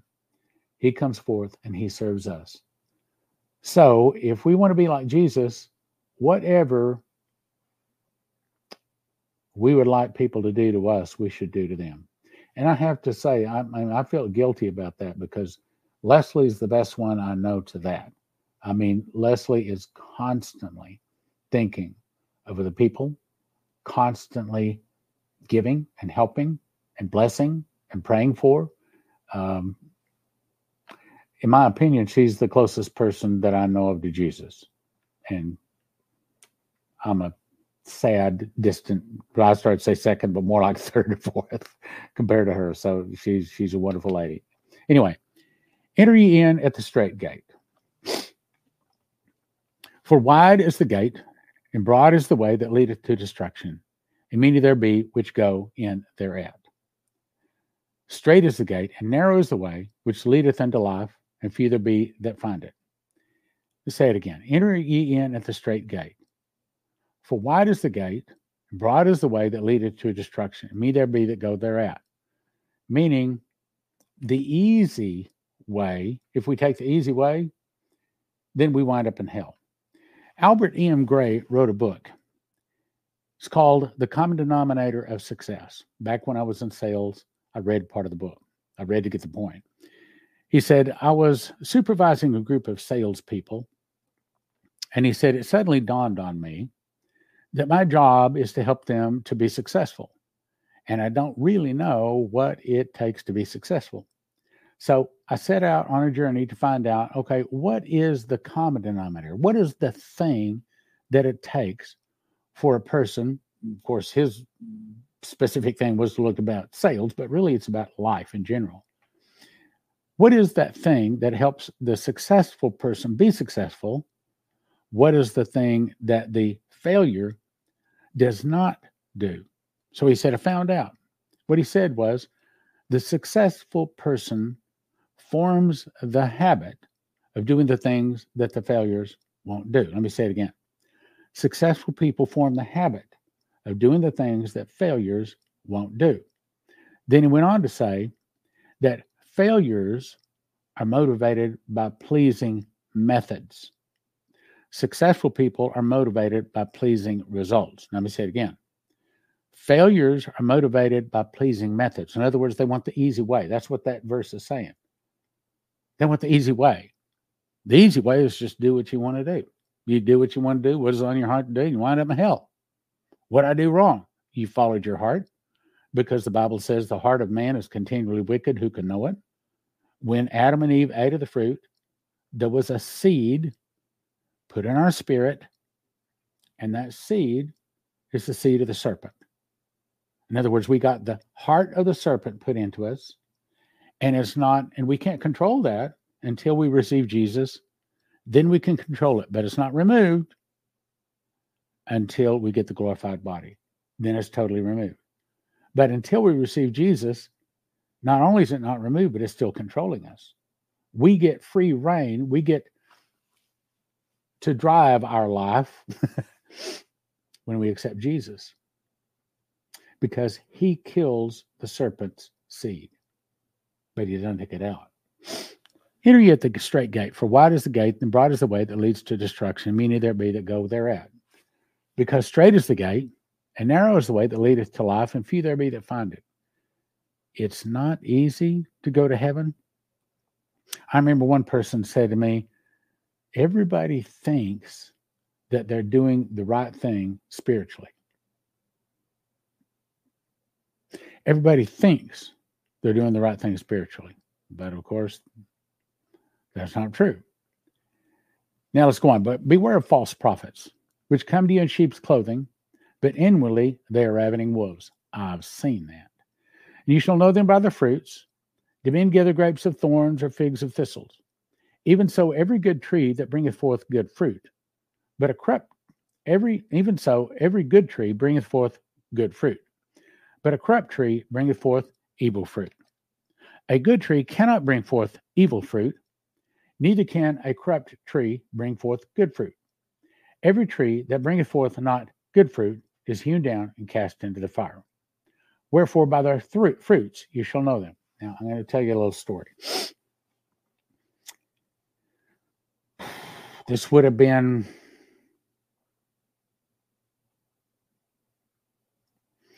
around 2002, three, four, somewhere in there. We had this speaker in, and God told me he was the wrong one to come in, but I wasn't sure I heard. And then we, I went ahead and invited him in, and Leslie Ann had a dream that's saying he was a bad apple. But we didn't exactly understand what the dream was saying at the time. But God warned us this guy's a bad apple. I remember I set up,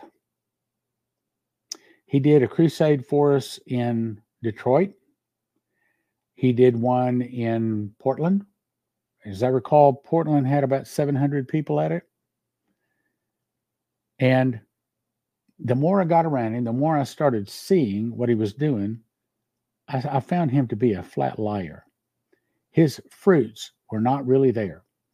I saw, yes, he could call people out. He could call out their illness. I saw him lay hands on them and reports of them being healed. And you say, well, the proof is in the pudding, right? Wrong, because his fruits were wrong. So I don't remember exactly what it was, but I remember this specifically. Again, we were in Portland, 700 people at the meeting. I was in charge of the meeting. He was our guest speaker. And that's another thing the people with the wrong heart get the biggest offerings. This guy got a twenty thousand dollar offering, and I, we never get no twenty thousand dollar offering. Anyway, he had he was in the front speaking, and I knew that a lot of what he was saying was just a big fat lie. And I said, I've had enough. So I was going to walk to the front of the room and I was going to walk up on stage and I knew exactly the little button in the back of the, the audio receiver to push because it was my equipment. I knew it.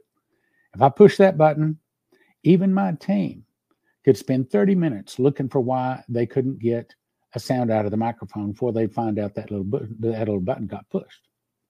So I knew exactly how to mute his microphone. And I was walking to the front of the room. I wasn't going to say anything to him. I had a microphone in my hand. I made sure it was on and loud. And I told the people back my people back at the, the audio board do not mute me. And I walked to the front, and about three fourths of the way through the front, God knew what I was about to do. I was about to turn his microphone off. I was about to say, This meeting is over. I'm fed up with this guy lying to you. He is lying through his teeth, and I'm not going to put up with it again anymore. But about three fourths of the way to the front of the room, the Lord spoke to me. And by the way, when God wants to really talk to you, Bub, he can talk to you. Eh, there's no one has to tell you or introduce to who's talking. You know it's him. And he spoke to me. He says, No, Stan. No, don't do it.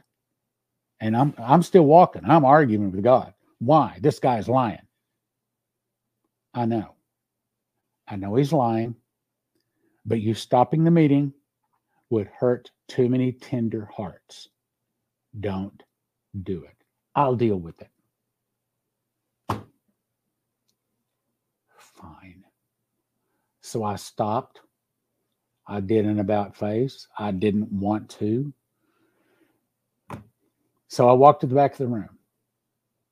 I walked back in the audio. I'll, I'll tell you exactly what happened. I walked back in the audio room. Here's my my my my my two sons and my daughter sitting there.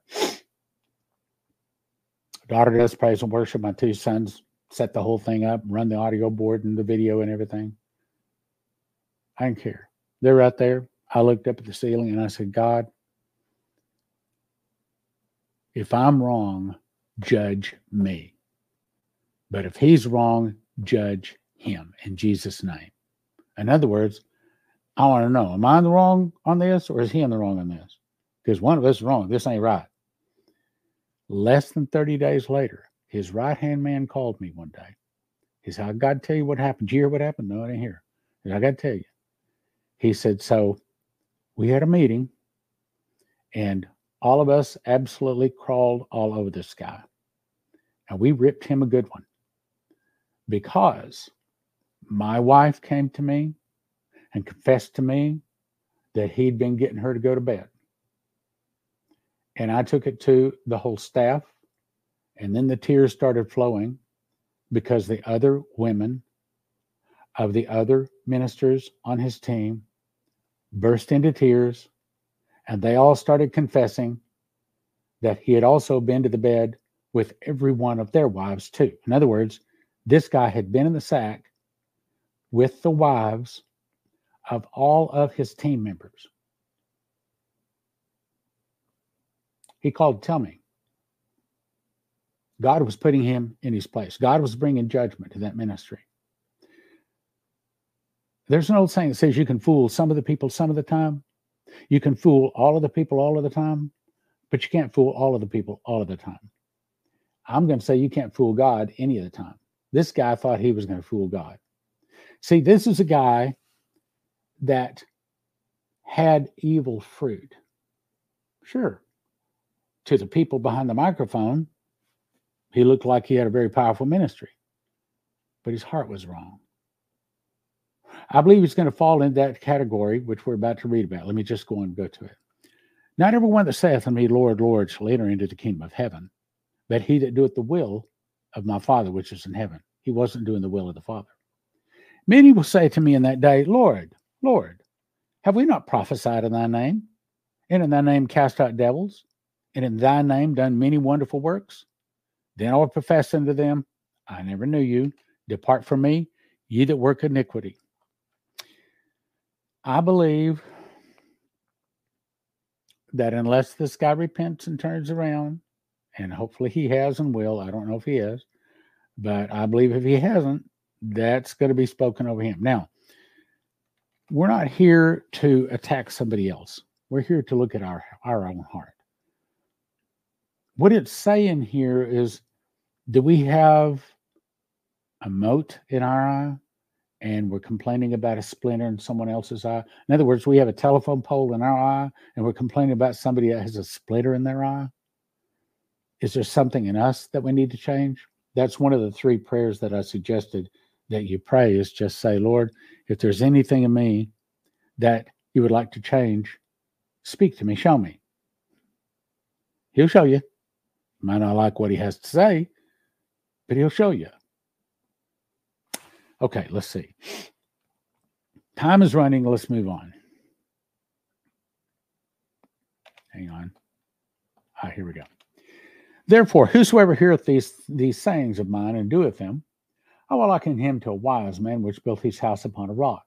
The rain descended, the floods came, and the wind blew, and beat upon that house, and it fell not, for it was founded on a rock.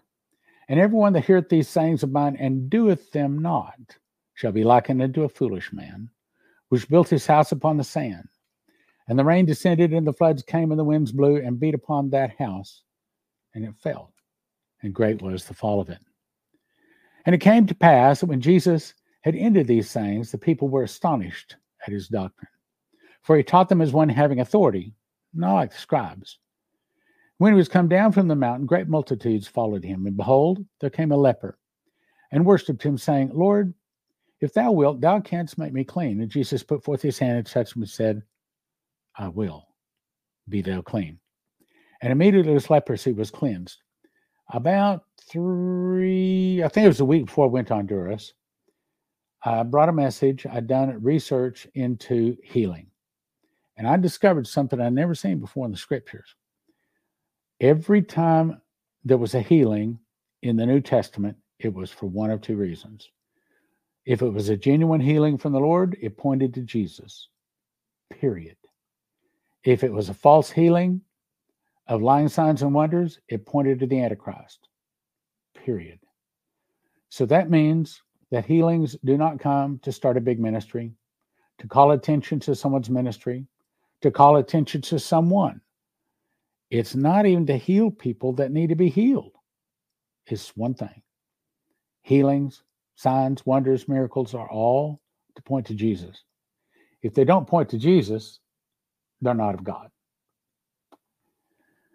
And it came to pass when he ended these sayings, the people were astonished at his doctrine. When he was come down from the mount, great multitudes followed him. Then he says, I will be thou clean. And immediately his leprosy was cleansed. Jesus said to them, See thou tell no man, but go thy way and show thyself to the priests and offer the gift that Moses commanded for a testimony unto them.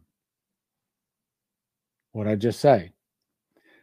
So he told the man, Don't go out and brag about me. Instead, I want you to go tell the priest, offer a gift, and it's going to be a testimony unto them. Why? Because he was trying to get the priests of the day to realize he's the Messiah, that the Messiah is here. He wasn't saying it directly, but his works were supposed to be saying it. And that's the reason the miracle was given. The miracle was given to point to Jesus. When Jesus was entered into Capernaum, there came into him a centurion beseeching him, saying, Lord, my servant lieth at home, sick of the palsy, grievously tormented. And Jesus said to him, All right, I will come and heal him. The centurion answered and said, Lord, I'm not worthy that thou shouldest come under my roof. Just speak the word only, and my servant shall be healed. For I'm a man under authority, having soldiers under me, and I say to this man, Go, and he goeth, and another, Come, and he cometh.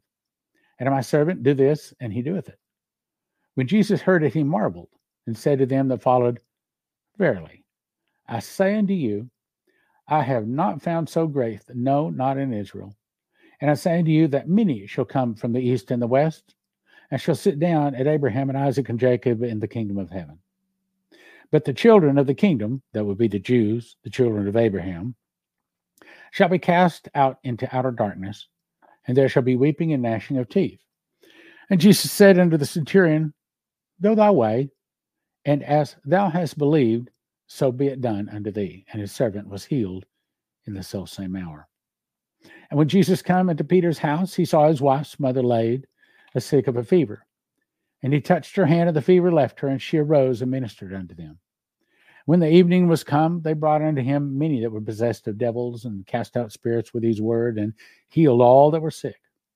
That it might be fulfilled which is spoken by Isaiah the prophet, saying, Himself took our infirmities and bear our sicknesses.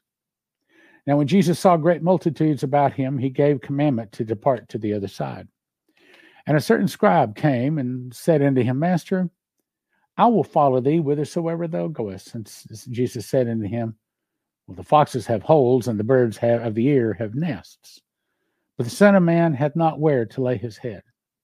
Another of his disciples said unto him, Lord, suffer me first to go and bury my father. And Jesus said unto him, Follow me, and let the dead bury their dead. Okay, so what's he saying? He's saying, I can take care of you. When it comes to your giving, if I tell you to give and you give, I can take care of you. When it comes time for a place to you to eat and to drink, the things that you need, I'm quite capable of taking care of you. But the question is, are you walking with me?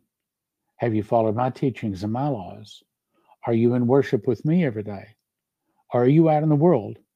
Is your goal to make a million dollars by the time you're 30? Or is your goal to win souls? What is your goal? Follow me and let the dead bury the dead. He's saying, don't let the things of the world get in the way of doing what Jesus has asked us to do. And when he was entered into a ship, his disciples followed him. Behold, there rose a great tempest in the sea, insomuch that the ship was covered with waves, but he was asleep. And disciples came to him and woke him, saying, Lord, Lord, save us, we perish. And he said unto them, Why are you so fearful? Oh, you've little faith. Now, of course, Jesus is God.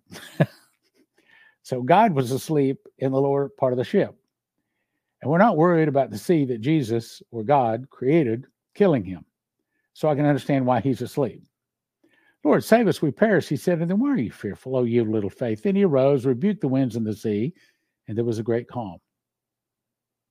He fed some three million people out in the wilderness, out of thin air, fed them manna for 40 years.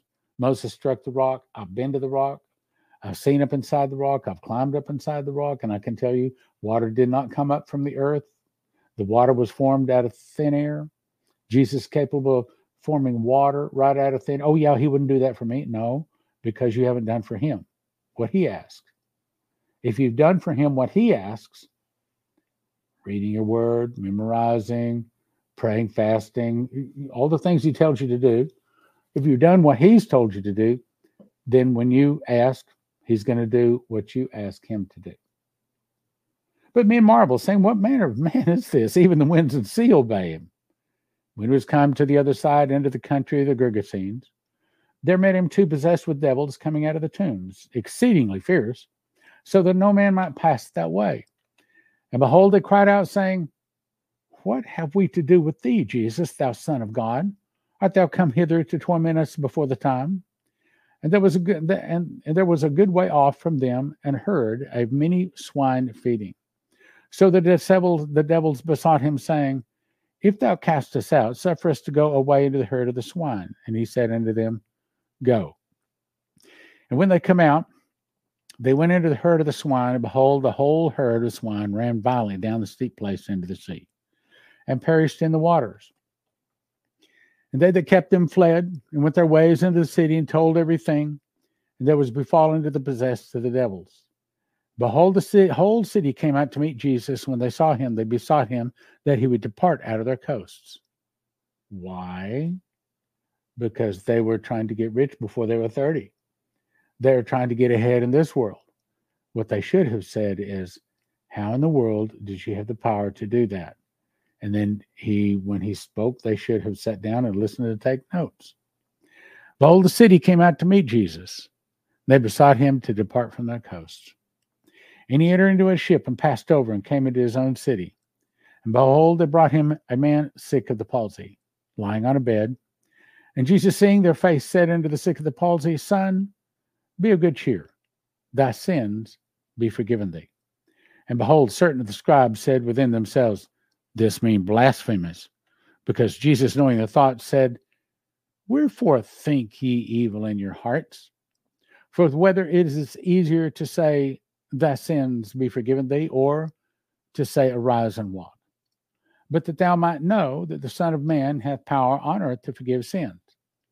Then saith he to the sick of the palsy, Arise, take up thy bed, and go into thine house. Now, question Why did Jesus heal the man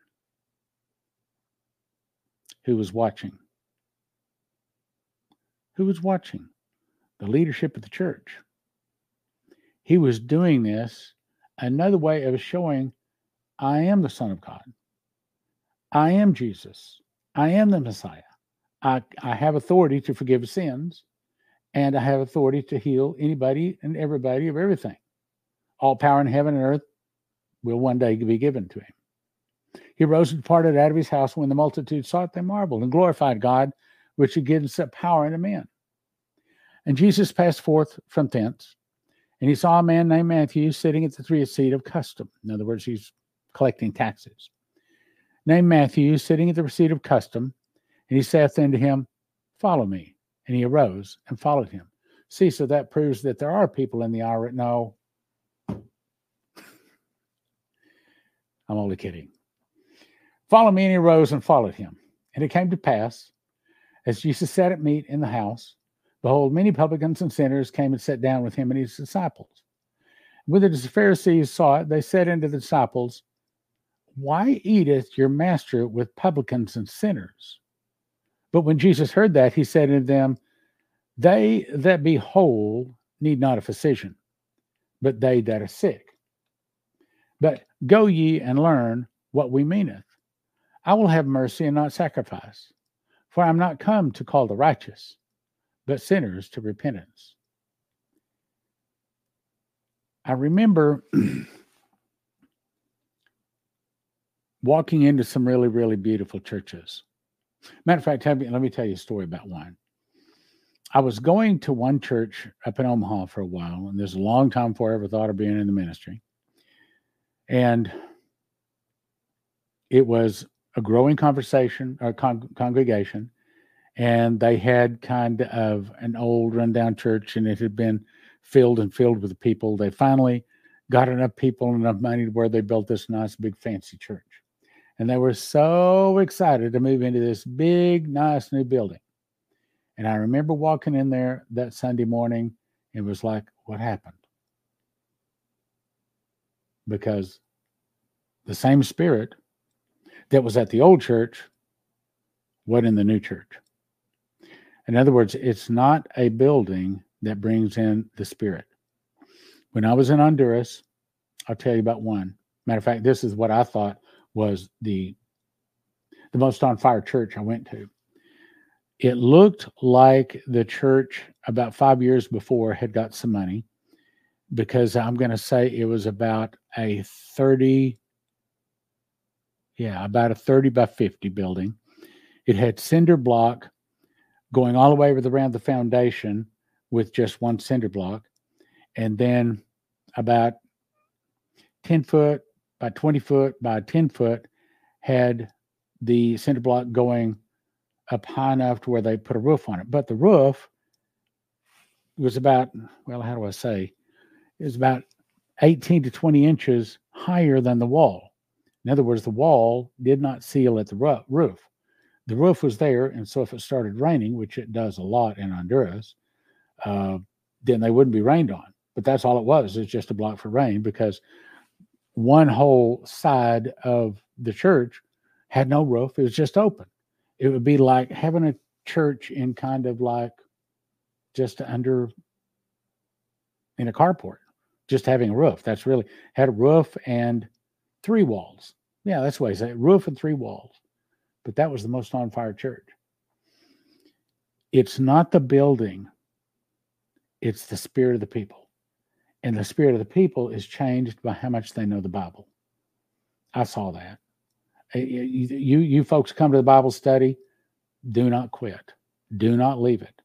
It may not be everything you want, might not be exciting all the time, but I'm telling you, the Word of God is getting in your spirit and it's crawling around it's making some needed changes that we all need. Stick with it. Then came the disciples to John, saying, why do we and the Pharisees fast oft, but thy disciples fast not? And Jesus said to them, Can the children of the bridegroom, excuse me, can the children of the bride chamber mourn as long as the bridegroom is with them? But the days will come when the bridegroom shall be taken from them, and then they shall fast. So, since Jesus was there, they didn't have to fast. But when he left, then of course we have to fast.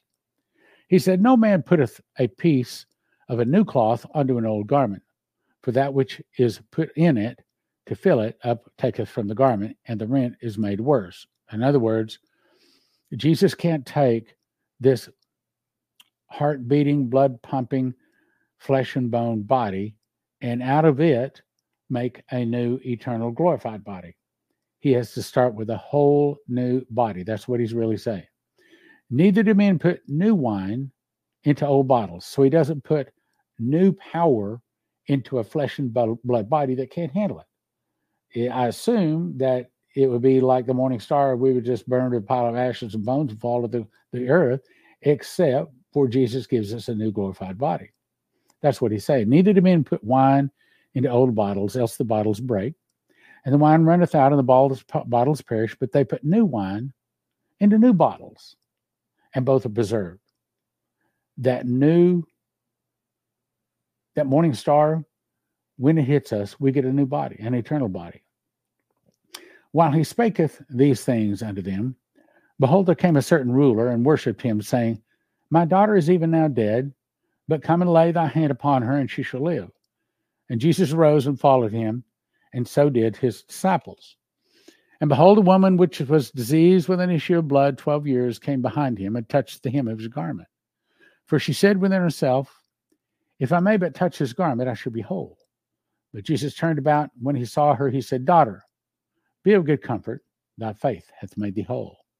And the woman was made whole from that hour. Now, question Were there other people touching Jesus? Yes. So does that mean that everybody who touches Jesus gets whole? No. It means their faith. We've got to have faith.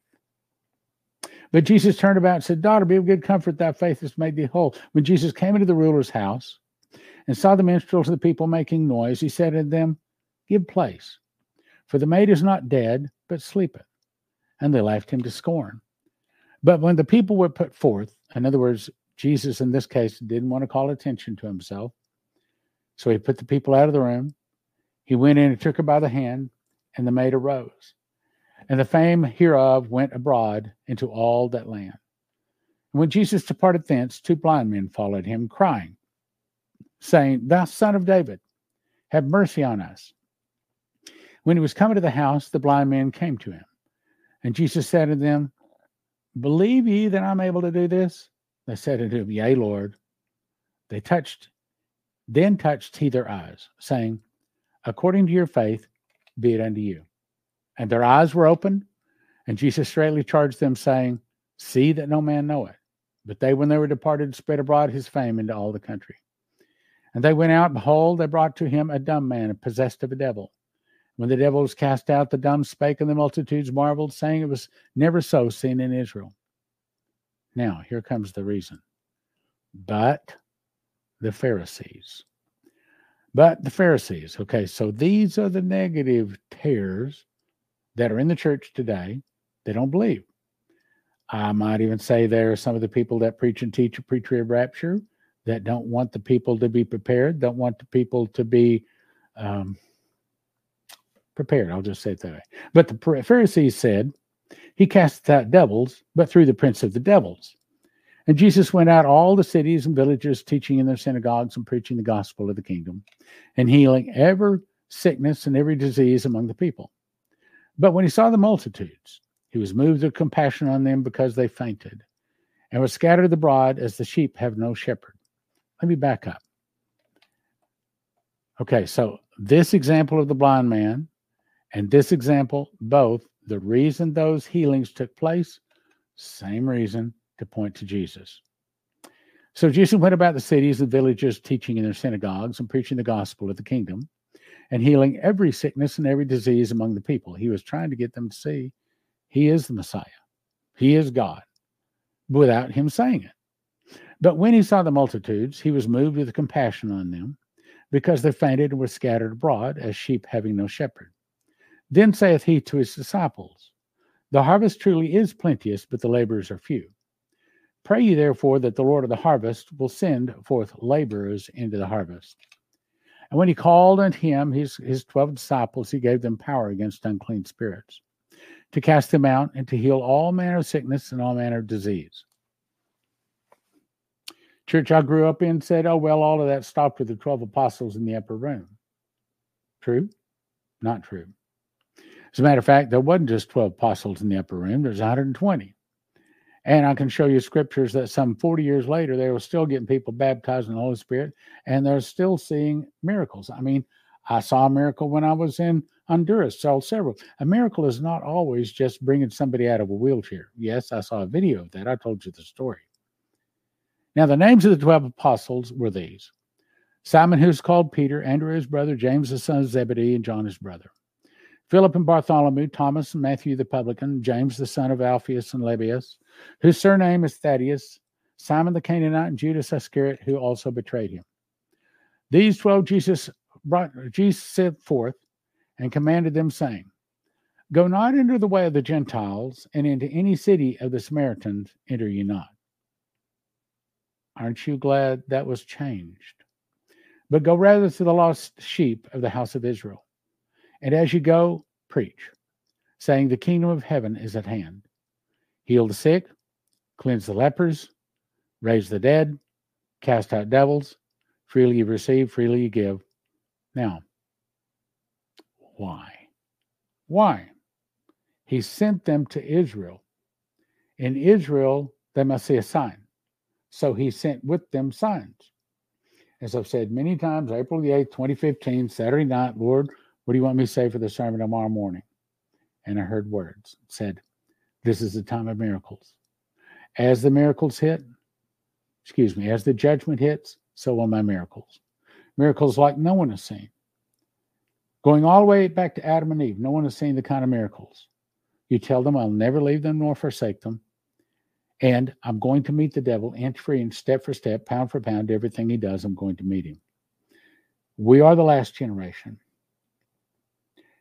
And we are about to be hit with great signs, wonders, and also great lying signs and wonders. It's a two sided coin. We get hit with both. And we've got to discern. If the miracles point to Jesus, they're of God. If the miracles point to the Antichrist or the beast, they're of Satan. Simple as that. You'll be able to spot them. You'll know them by their fruits. So you see, this whole Bible study tonight helps us get grounded, helps us put down roots. So when the wind blows and the rains come, our house doesn't fall. Now let's go to the next verse. Matter of fact, let me reread those. Those are so good. Go ye not in the way of the Gentiles, and into the city of the Samaritans enter ye not. Now, later, when um, the, the, the gospel was given through Peter, what's the other name? Guy's uh, name? Drawing a blank. And almost there, but anyway, later when you remember the the the beast uh, in the sheet was let down, and they knocked three times. Cornelius, there you go.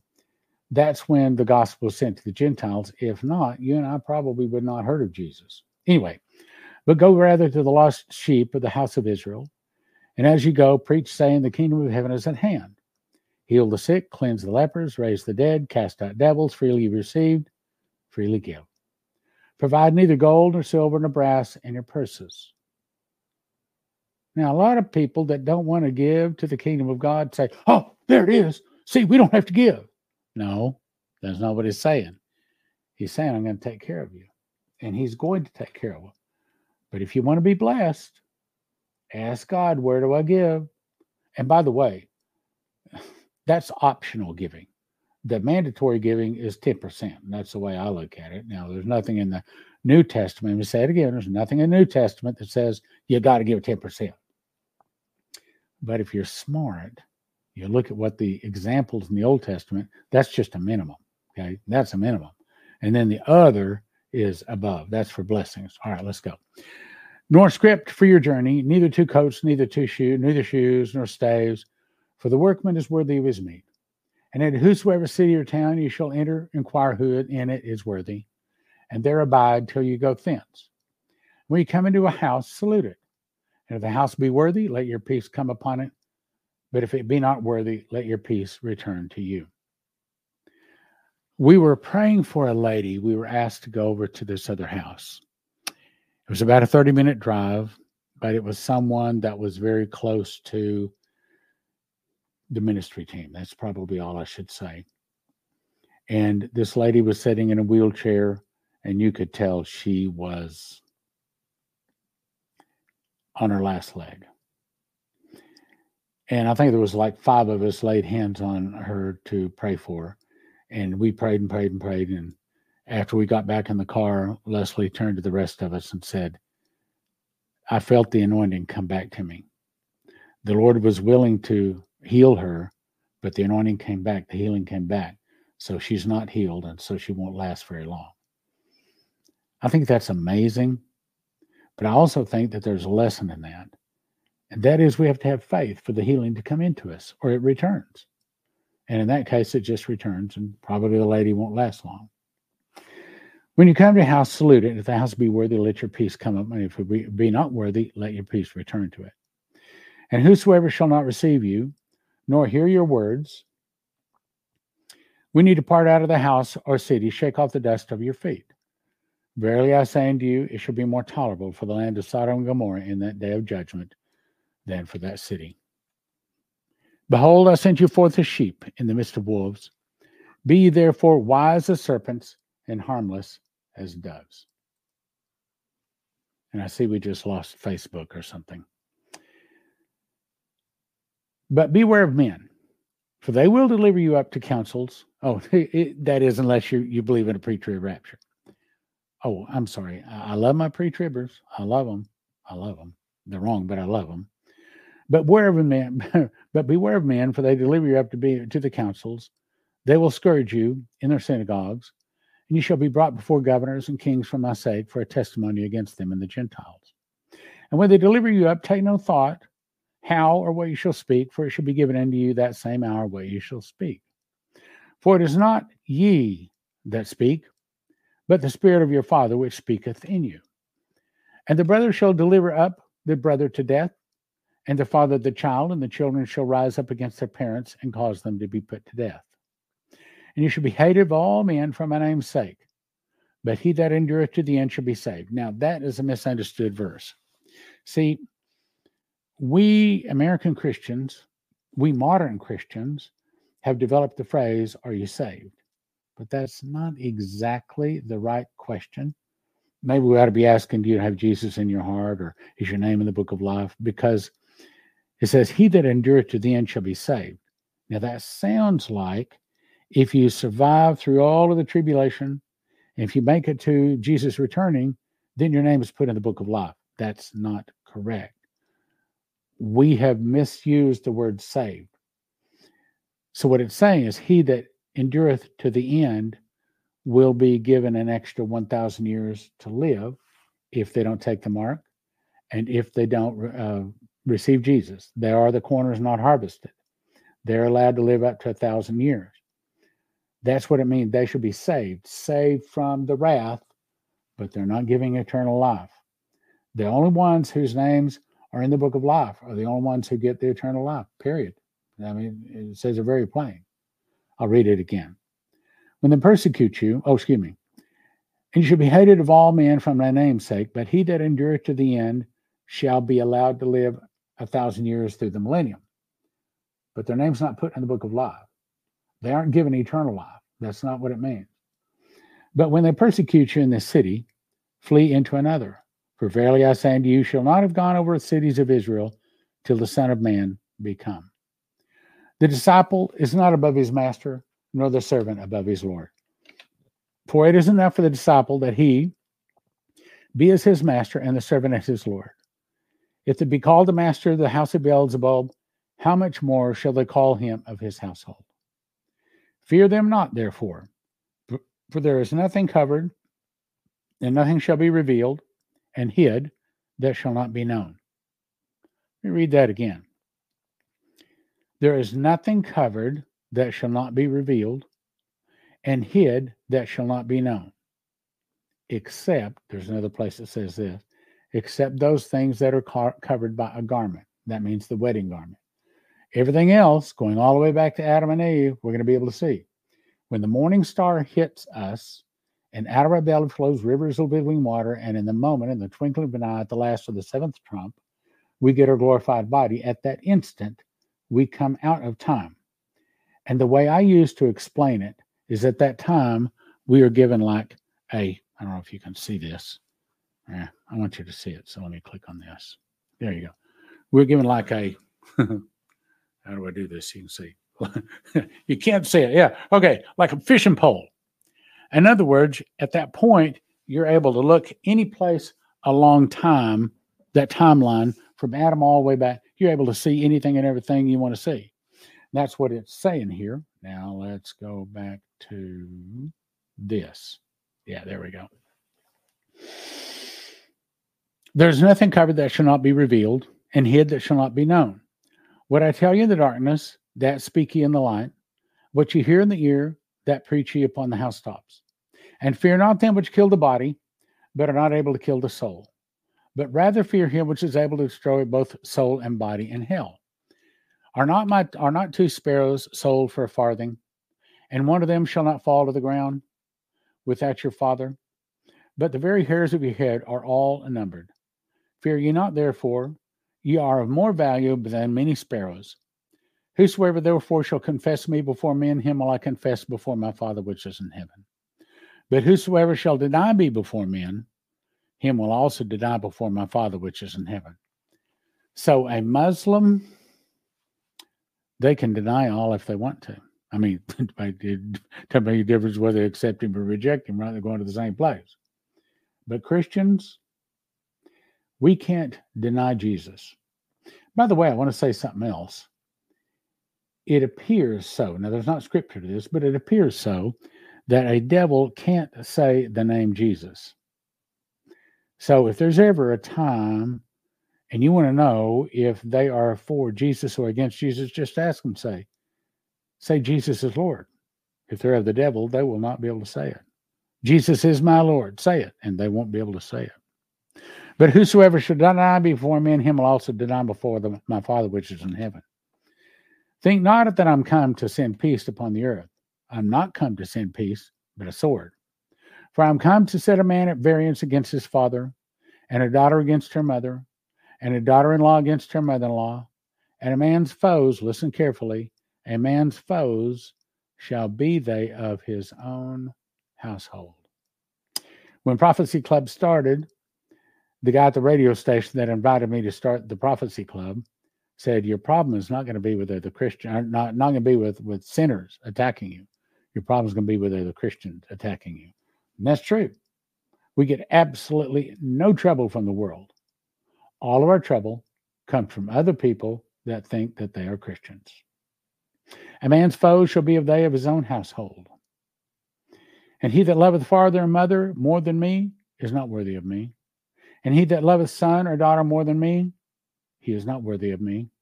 And he that taketh not his cross and followeth after me is not worthy of me.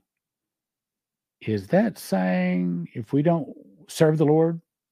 Is that saying if we don't win people to him, we're not worthy of him? He that findeth his life shall lose it, and he that loses his life for my sake shall find it.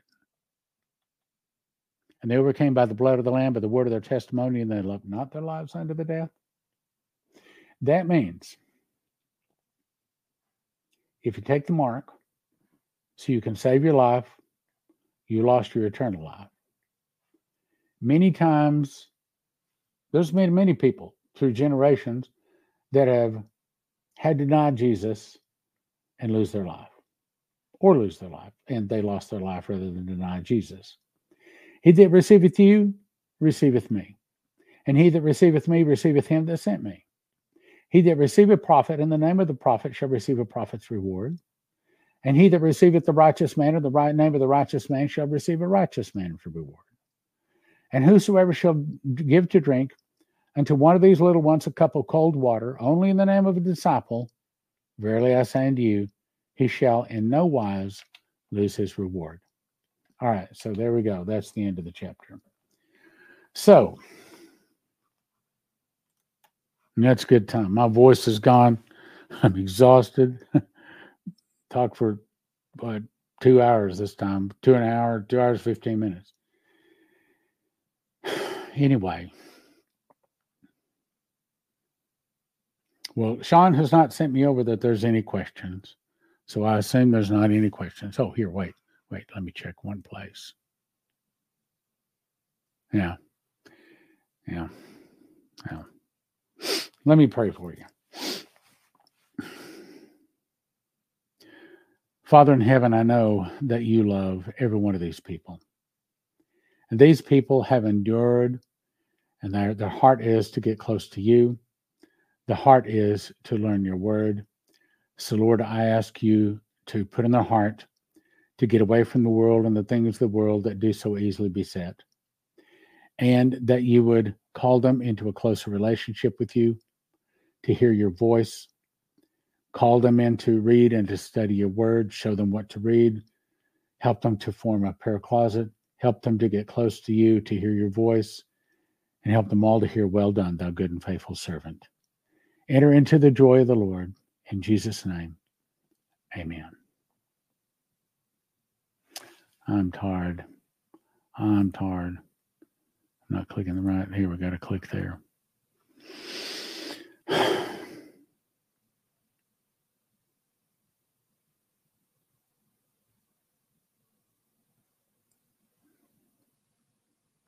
I do think I'm going to be going to Israel soon. I don't know when, but I think it's soon. Okay. God bless. See you next Friday.